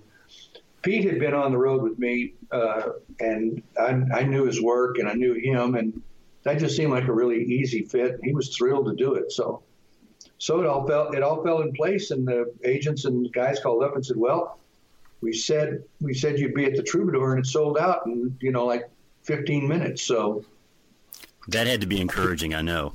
it was very encouraging, and he said, uh, "You know, we could put together like three or four more dates if you want to do it."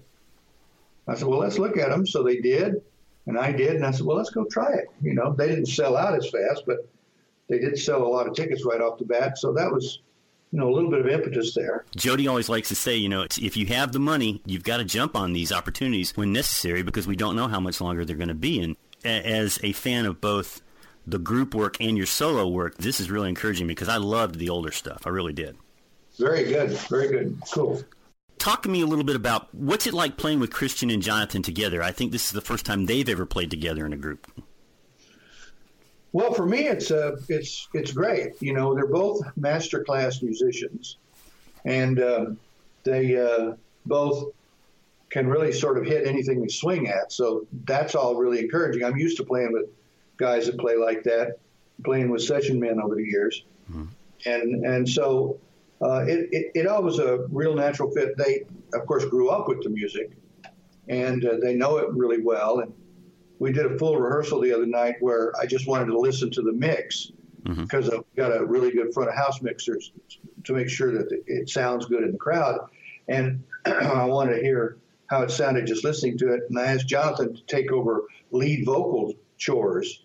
And he just jumped in. He knew all the songs, he knew how they went. It was, you know, it was great. So having those two pillars there is, is terrific. And of course, Christian uh, has a whole range of instruments from a double neck to a to his acoustic stuff, and he he he, uh, he learned his way through this music when we went out with the Movies of the Mind tour, Mm-hmm. and uh, everybody gets along really good. That's uh, that's no no issue, and it's just uh, I think it's going to be a really good time. I presume you're going to be doing the traditional arrangements of the songs, correct? Like they came from the album? Yeah, for mu- uh, for a national band. Yeah. hmm Yeah, that's correct. There's no no real changes. We're we're pulling it more or less right off the record. Now, keep in mind, a lot of those records were you know just made up on the spot, and what Red was what what Red was making up was just completely cosmic, you know, uh, boundary dissolving kind of solos and licks and riffs and so forth.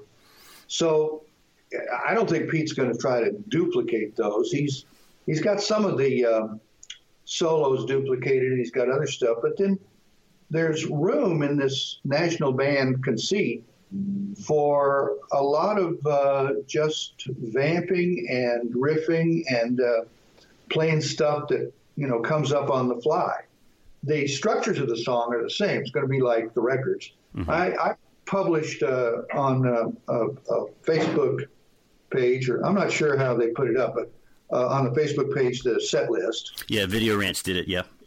Oh, cool. And so that's it. I mean, you know, it's it's like what you're going to hear if you come in to hear the national band. You're going to hear those a, a nice sampling of those first four albums, first and second national band, hmm and then a couple of dips in the later stuff.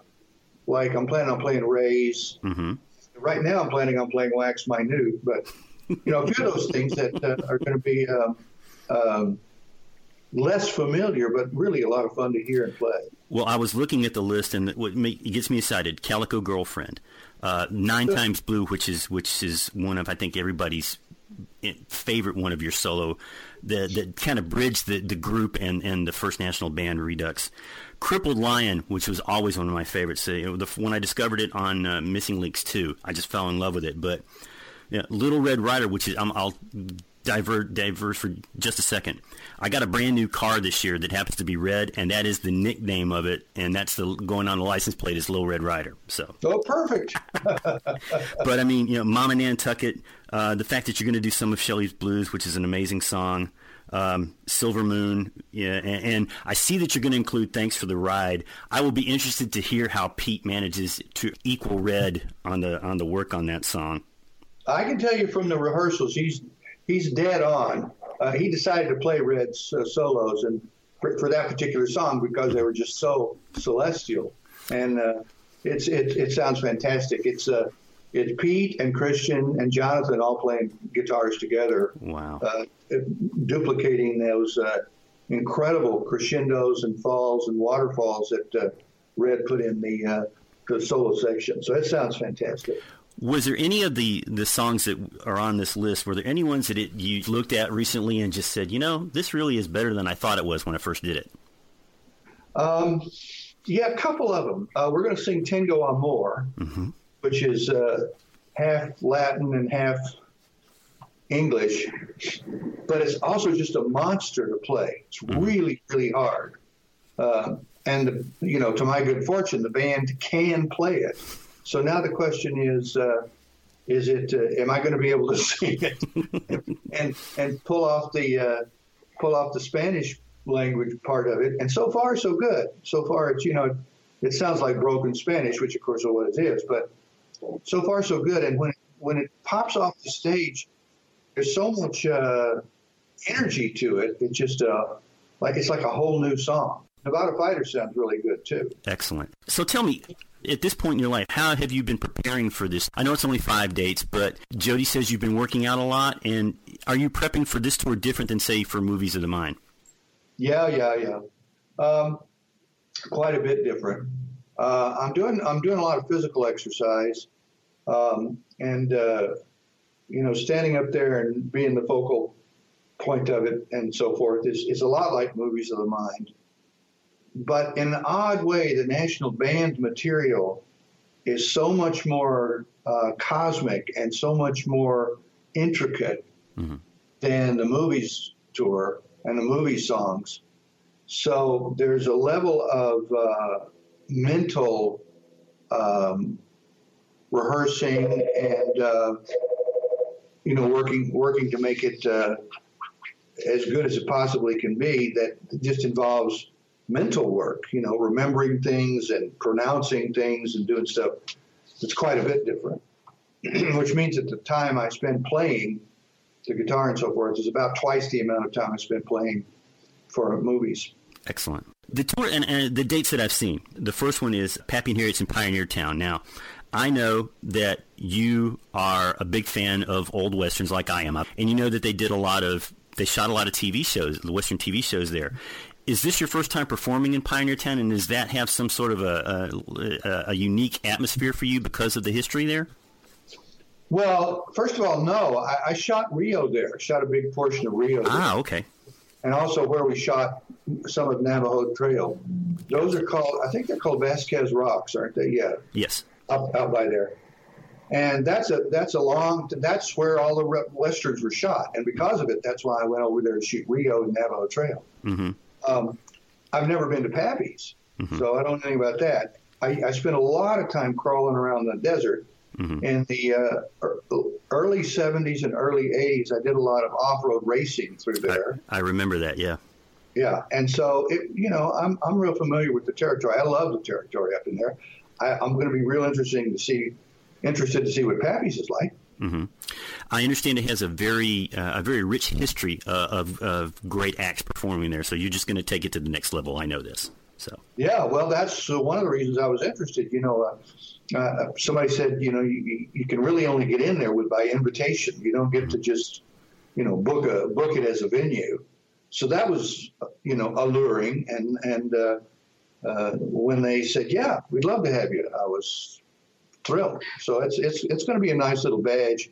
Uh, there was some contemplation about should we do it because it, it crunches the tour up. You know, there's only five dates, mm-hmm. so and it crunches two of the dates right back to back. The the one from the True to uh, the one in Santa Cruz at the Rio, and uh, that's that's always a tough. You know, traveling day of show is always kind of tough, but I think these five are just just perfect. I'm really looking forward to the Chapel show That's a great venue, and it's got a lot of history there up in San Francisco. Mhm. And I've invited a lot of my friends from uh, San Francisco, and that's the one that uh, Ben is going to come. Ben Gibbard is going to come play. uh, when Jody told me this, and we know that, that Ben is a big fan of the group. I got really excited when I heard that he wanted to come play, and his dad was the one who introduced you to your music. So, what does that mean? Because I know he wants to play uh, during the show. Yeah, well, he's going to play six songs. Uh, I said, you know, here's my set list. Take your pick. Wow. What do you want to play? You can play every song there. You can play a few, or you can play one, or we can do however you want to do it. And he wrote back and he says, well, you know, my dream is to play. Um, I'd love to play these, uh, and uh, I was really gratified by what he picked. But his absolute first, first pick, number one, uh, play at all cost, and thrilled to play it is uh, "Crippled Lion," which I was so surprised. I had no idea that he was even aware of the song. He said it was one of his all-time favorites, and so there's some other, um, uh, you know, great material that he picked. I think it's going to be good. I don't have any idea what it's going to sound like, but Hey, well, he's know. got good taste if he chose Crippled Lion. So, like, I know that's going to be a huge show, and that is the 20, uh, 28th at the Chapel in San Francisco. The big one for me, and the one I wish I could be there, is going to be at the Trube because that so, that holds so much history for you. Is this the one that's probably going to give you the most butterflies, and the one that you're looking the most forward to? Well, butterflies is maybe not the right word because I'm not the least bit jittery about it. But in terms of its emotional content, uh, somebody said to me the other day, I said, well, you know, it's not that big of a venue. It's only 500 people. And they said, yeah, but it's the right 500 people. That's and true. there was something, you know, resonant in that. When I first played there, that was the first time that I'd ever really, as I say in Infinite Tuesday, um, encountered performative art, where you change the the scene that you're in by virtue of what you're doing. And uh, I know I know that sounds solipsistic in a way, or or tautological, but it's it's a uh, it's a real thing. And when it happens to you as an artist standing on the stage, and you realize this is performative, this is making this condition that I'm in uh, independent of me, but because of all of us here, then having the right 500 just sends it to another level, makes it, you know, electrifying. And I'm looking forward to see if that might happen again. I think it will. To me, eh, eh, with all due respect to Ben showing up at the castle, if you're one of those 500 people, I think this is going to be it, it will be an amazing event. I can only imagine the energy that's going to be there for for you, the the, the positive energy, the the it being around people that really appreciate the First National Band music. Yeah, I'm, I'm really, I'm, I'm certainly looking forward to it. I don't know if I've got butterflies, but I sure am looking forward to it. talking about the, the, the, the first four albums, for somebody that is a big fan of the group but hasn't really taken the time to reach out and, and learn more about the FNB, what can you tell people that they can expect if they listen to these albums, if they've never discovered the great music that's on them? Well, first thing is grab the book, Infinite Tuesday, and read about the origins of it. Uh, it's circled around Johnny Ware and Red Rhodes. They were pushing, or Johnny was pushing to me to go out with a band. Him and John Ware, uh, John London, and uh, and talked about who, who who else could we get. And I said, well, you know, my dream is Red Rhodes, and the reason for it is because I'd been watching Red play at the uh, uh, Palomino for a few years while I was in the Monkees, and uh, you know I would go in, and so I was a bit, I was a celebrity, and I was sort of, you know, an anomaly in the club and so forth, uh, and only after the Monkees were off the air, I could go in and watch Red play and be more or less left alone. Just watch these micro movements of his foot and his steel bar. You know, the joke among steel players is it's not out of tune as long as the bar's moving. And Red, you know, his his uh, I don't know. It was I want to I want to use the word svelte, but there's something about the way Red played the instrument that dissolved boundaries. Uh, the instrument is infinite by design. Doesn't have any edges. You can you know play it as as part of the infinity, and um, that's what Red did. and then not long after that, after Johnny asked him if he would join, Red would join the band. And I had these songs laying around that, of course, the Monkees didn't want to have anything to do with. When I say the Monkees, I'm talking about the Brill Building and the corporate and people like who were making the records. Sure. And and uh, so Johnny and John Ware, ah, shit, Johnny and John London, they were uh, they had been around for a long time. John London had come out with me from Texas, and Mm-hmm. and they knew what was on with this. And uh, so I, the only the only thing that didn't quite screw together was that Red was a, a kind of an old time player, in addition to being a cosmic player. And by old time, I'm talking about 1940s Hank Williams, 1950s Hank Williams, Hank Snow, that sort of stuff. Classic country. Yeah. Yeah, and I turned him on. I said, uh, "Here, have you ever tried cannabis? Try this instead of drinking." And it was just a whole other world for him. Went, wow, what is this? This is, you know, my instrument has come to life. And I said, I expect it has. He was now he couldn't smoke. I think he did smoke tobacco, but he, he uh, cannabis he choked on it, you know, like a lot of us did, and and so he wanted to eat it but you know you can't really eat it. He started growing it in his closet. He had a hundred plants in his Wow. closet, giant plants. I'm talking about you know nine foot plants, eight Holy foot smoke. under grow lights and so forth. This is back in the time when if you got caught with an ounce, you went to prison for life. Yeah. And he had all this in his closet, and he said, "You know, I don't, I don't like to smoke it. Can you eat it? How can you ingest it?" I said, "Well, a lot of people eat it." And then uh, uh, Dana started baking brownies for him, Mm-hmm. and those, you know, uh, I don't know, cannabis brownies just are not my cup of tea. It blows up the chocolate somehow. Gotcha. And and he said, "Well, everything goes with peanut butter. How about if we stir it into a jar, Jif?" and I said, "Well, try it." Eureka.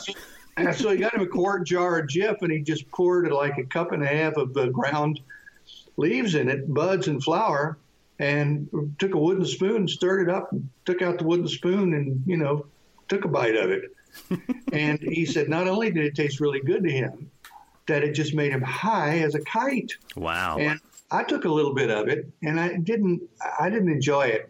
I didn't enjoy it as an edible. I didn't really enjoy it much as a smoke. The only thing I loved about it was the high, you know, Sure. Mm-hmm. the hanging out playing music. But the uh, but the way Red took to it, he, that instrument just unfolded in his hands like an orchid.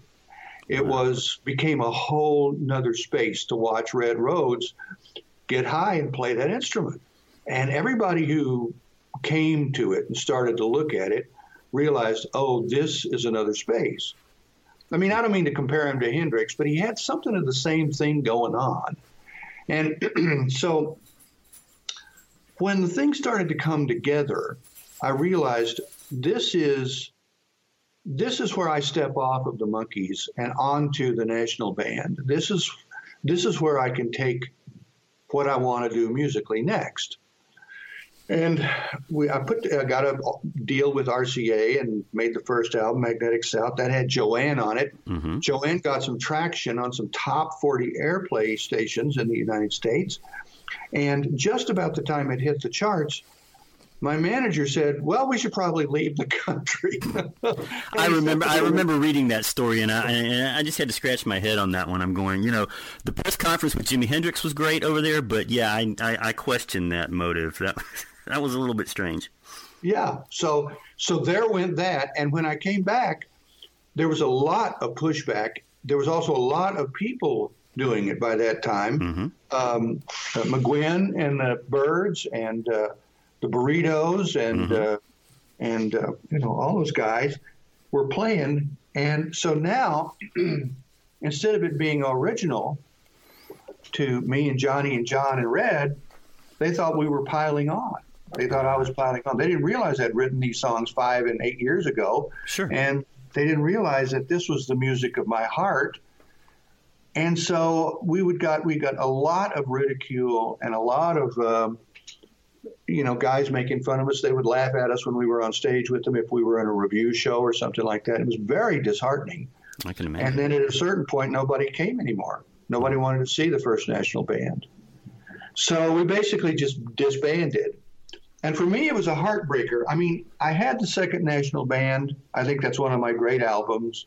But uh, when I say my great albums, I'm always including the musicians in this, you know, and everybody played wonderfully on it, and I loved it. But you're, there was, you- you- you're speaking of Tantamount to Treason on that, right? yeah, yeah. What did I say? Did I say? No, you, you just said Second National Band. I just was clarifying for those of you, Oh, who, for those people who don't know the difference between the First National Band is just the first three albums, and then the Tantamount to Treason was the Second National Band. Yeah. So from there, I began just to explore more and more of the cosmic energy, the spiritual energy, the spiritual insights of the songs and of the lyrics. And uh, then from that came uh, Photon Wing and came uh, Infinite Rider and these kinds of uh, albums that were steering me into the waters of video. And so pretty soon, National Band was a memory. And uh, I just thought, well, this is never going to come back and see anything, so I might as well let it sail into the sunset where it will. And then Red died in 92, and then uh, John Kuehne died around 93 or 4, and John London. And um, so it was just me and Johnny, and I figured this would never, you know, this would never happen until I got the call from the agents Andrew Sandoval said, "Let's go do national band stuff." But it had been it had occupied a period of my creative life from I'd say 68 to 78, 79, and the beginning of MTV and the beginning of the music video and all that stuff I write about in the book. And it was a, it was a, it was a really fecund and productive decade with songs that uh, I think mark the higher points of my life as a as a writer and as an artist. So to be able to get out, play them again in a in a club with some inspired players like I've got, who understand it. You know, the people that I was playing with at the time. I mean, the five of us that were playing it, the first national band. We didn't know what we were doing. We were, you know, eating uh, eating cannabis out of a jar, of Jif, and just playing whatever came to mind. And that's the records that you hear. And I, that's one of the reasons I think they're so good. Or they're so, they're good to me. I I, I love what, what what's contained in those records. Absolutely. Let me compare something with you real quick because Al got to see you in Atlanta in '91, the prelude to the Tropical Campfires tours, and then leading up to the Britt Festival show. When you talk about that group, you know you've got with you John real quick Jorgensen, you've got Joe Al got Chemay, see you you've got Atlanta John in Hobbs, you've got Luis Conte, and you've got Red. Was that about as close as you could get to the First National Band sound when you were playing stuff like Tomorrow and Me, Two Different Roads? Because you were playing a lot of the First National Band stuff during that tour. About as close Well, as you the- get to the uh, First the National precise answer is no, because like the guy- the- the musicians- that you just mentioned, besides Red, were all first call session guys. And they were screwed pretty tight. They were screwed down pretty tight. You know, they were all buttoned up. They're miraculous players. And they're going to play what you ask them to play. And I would teach them the songs the same way I taught the national band, which is just sitting there with my guitar singing it to them. And they would jump in and they would they would play along. And that's one of the reasons I think Tropical Campfires is so fantastic. But Jorgi is a you know he's a concert trained musician. Um, Chemay plays with Cetera out in front of concerts. Hobbs was uh, the you know uh, instrumentalist of the year for like five or six years in in Nashville and played with Vince Vince Gill and. Uh, so he was, you know, all very, very tight. Luis Conte and and uh, it was, it, you know, is, is one of the great percussionists. But Luis plays with everybody. he plays with everybody, and he's got a you know he's got hands like metronomes. So it was very very tight. The uh, the tropical campfires and the live at the Britt was very very tight.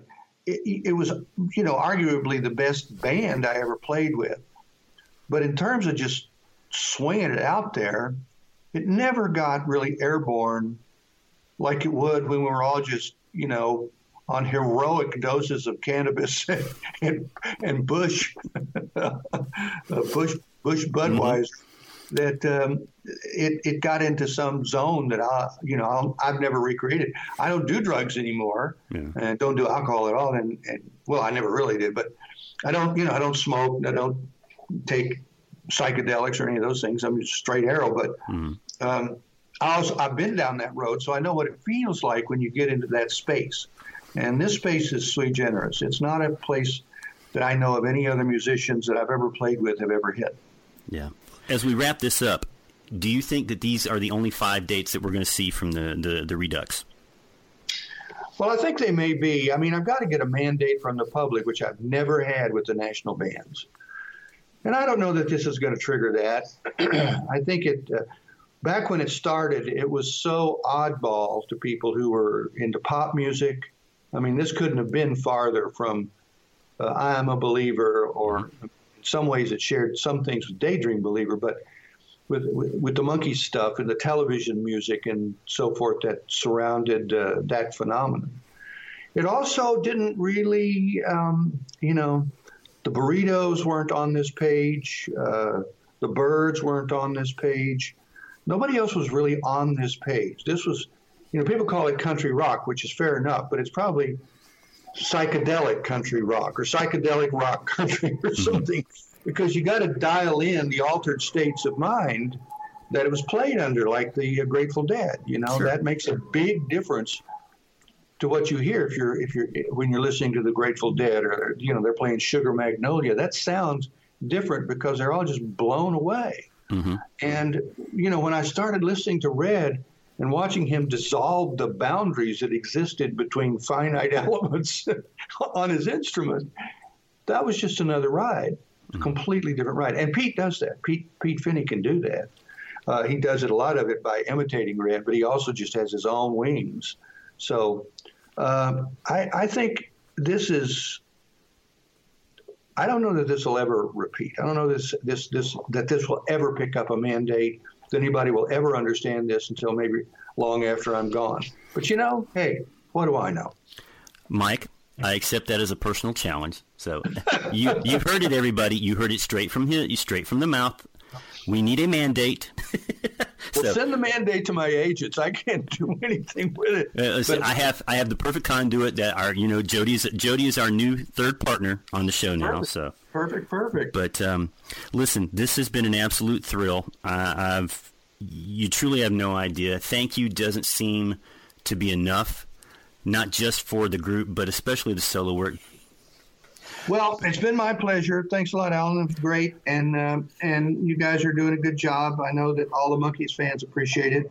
I certainly appreciate it as uh, as uh, Mike, and I'll tell you, it's uh, been a great great deal of fun out there. Is with uh, you know Nez and the First National Band. Well, we hope to be able to talk to you later in the year because we know something else is happening, but we'll save that for another time. Um, Mike Nesmith, thank you so very much. Well, we hope you enjoyed that little revisit, and we want to wish Nez, Christian Cersei, and the entire FNB Redux team a great tour. It's too bad we're not going to be able to go to Kent to see him, but you know, I can only do one bucket list at a time. So, You got to have multiple buckets. That's the thing. uh, yeah, talk to my accountant about that. So, So once again, we want to thank you guys for listening. We know this was a, a weird episode, kind of a weird topic, but we try to keep it breezy and quick mm-hmm. and entertaining. and we try to do things that you know other podcasts don't. I mean, we we just we're, we're just wired that way, so we're, we're weird. And speaking of other podcasts, if you're not listening to Zilch, a Monkees podcast, why not? Do so the minute you hear the last dulcet tone of this very episode go through your speakers. That's right. Because without the Podfather, we wouldn't be here. And he That's is, right. You know, once again, Ken Mills, he does an amazing job with Zilch, the Pop Podcast, Kisscast. He's just a podcasting fool. He is Mr. Podcast. Yeah, so we also want to thank the Zilch team. We want to thank all the devoted fans out there. Uh, what's that girl's name in Iowa again? Jamie Tappan?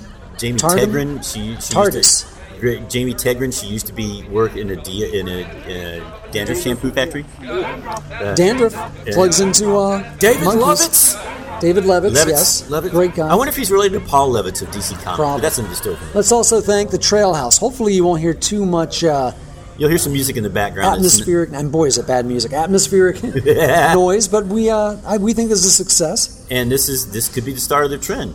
Yes. Just depending on how often your wife works at home. It's true.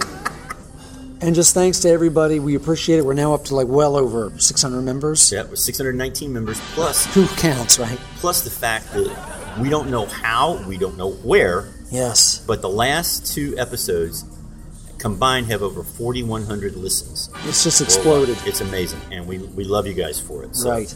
Uh, So um, hopefully those bribes I've been sending in the mail have been getting uh, That's right. the response we asked for. And as always, let us remind you that the Texas Prairie Chicken Home Companion Monkees podcast is a podcast for Monkees fans by Monkees fans and is not uh, related to in any way, shape, or form Rhino Records, Michael Nesmith, Mickey Dolenz, Peter Tork, the estate of the late David Jones, uh, Andrew Sandoval, anybody else that has anything to do with the Monkees. Melody, hello, Melody.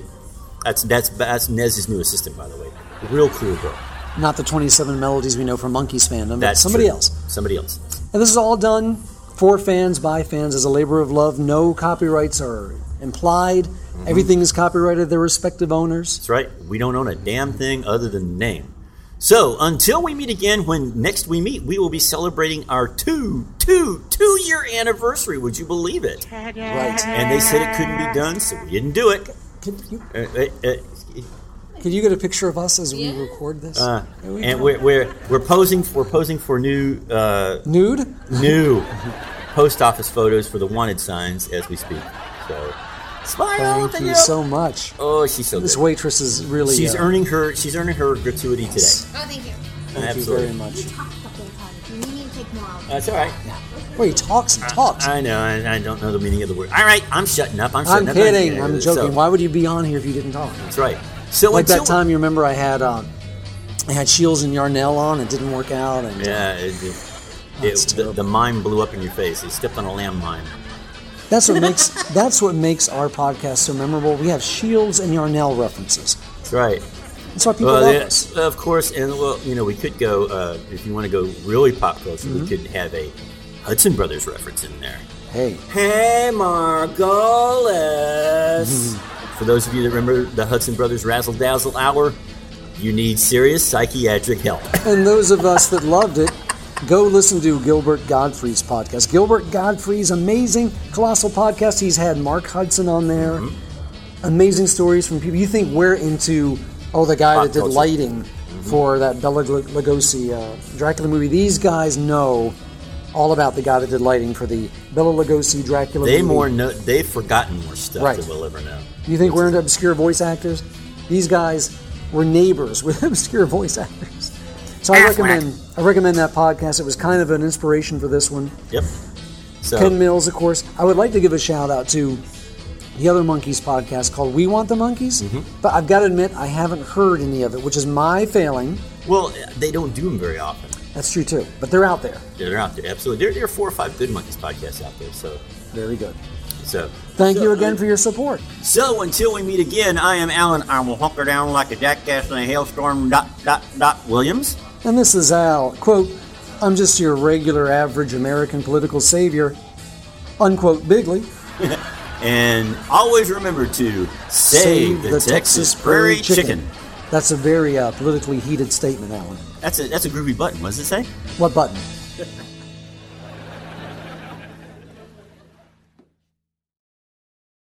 Tragedy of your times, my young friends, is that you may get exactly what you want.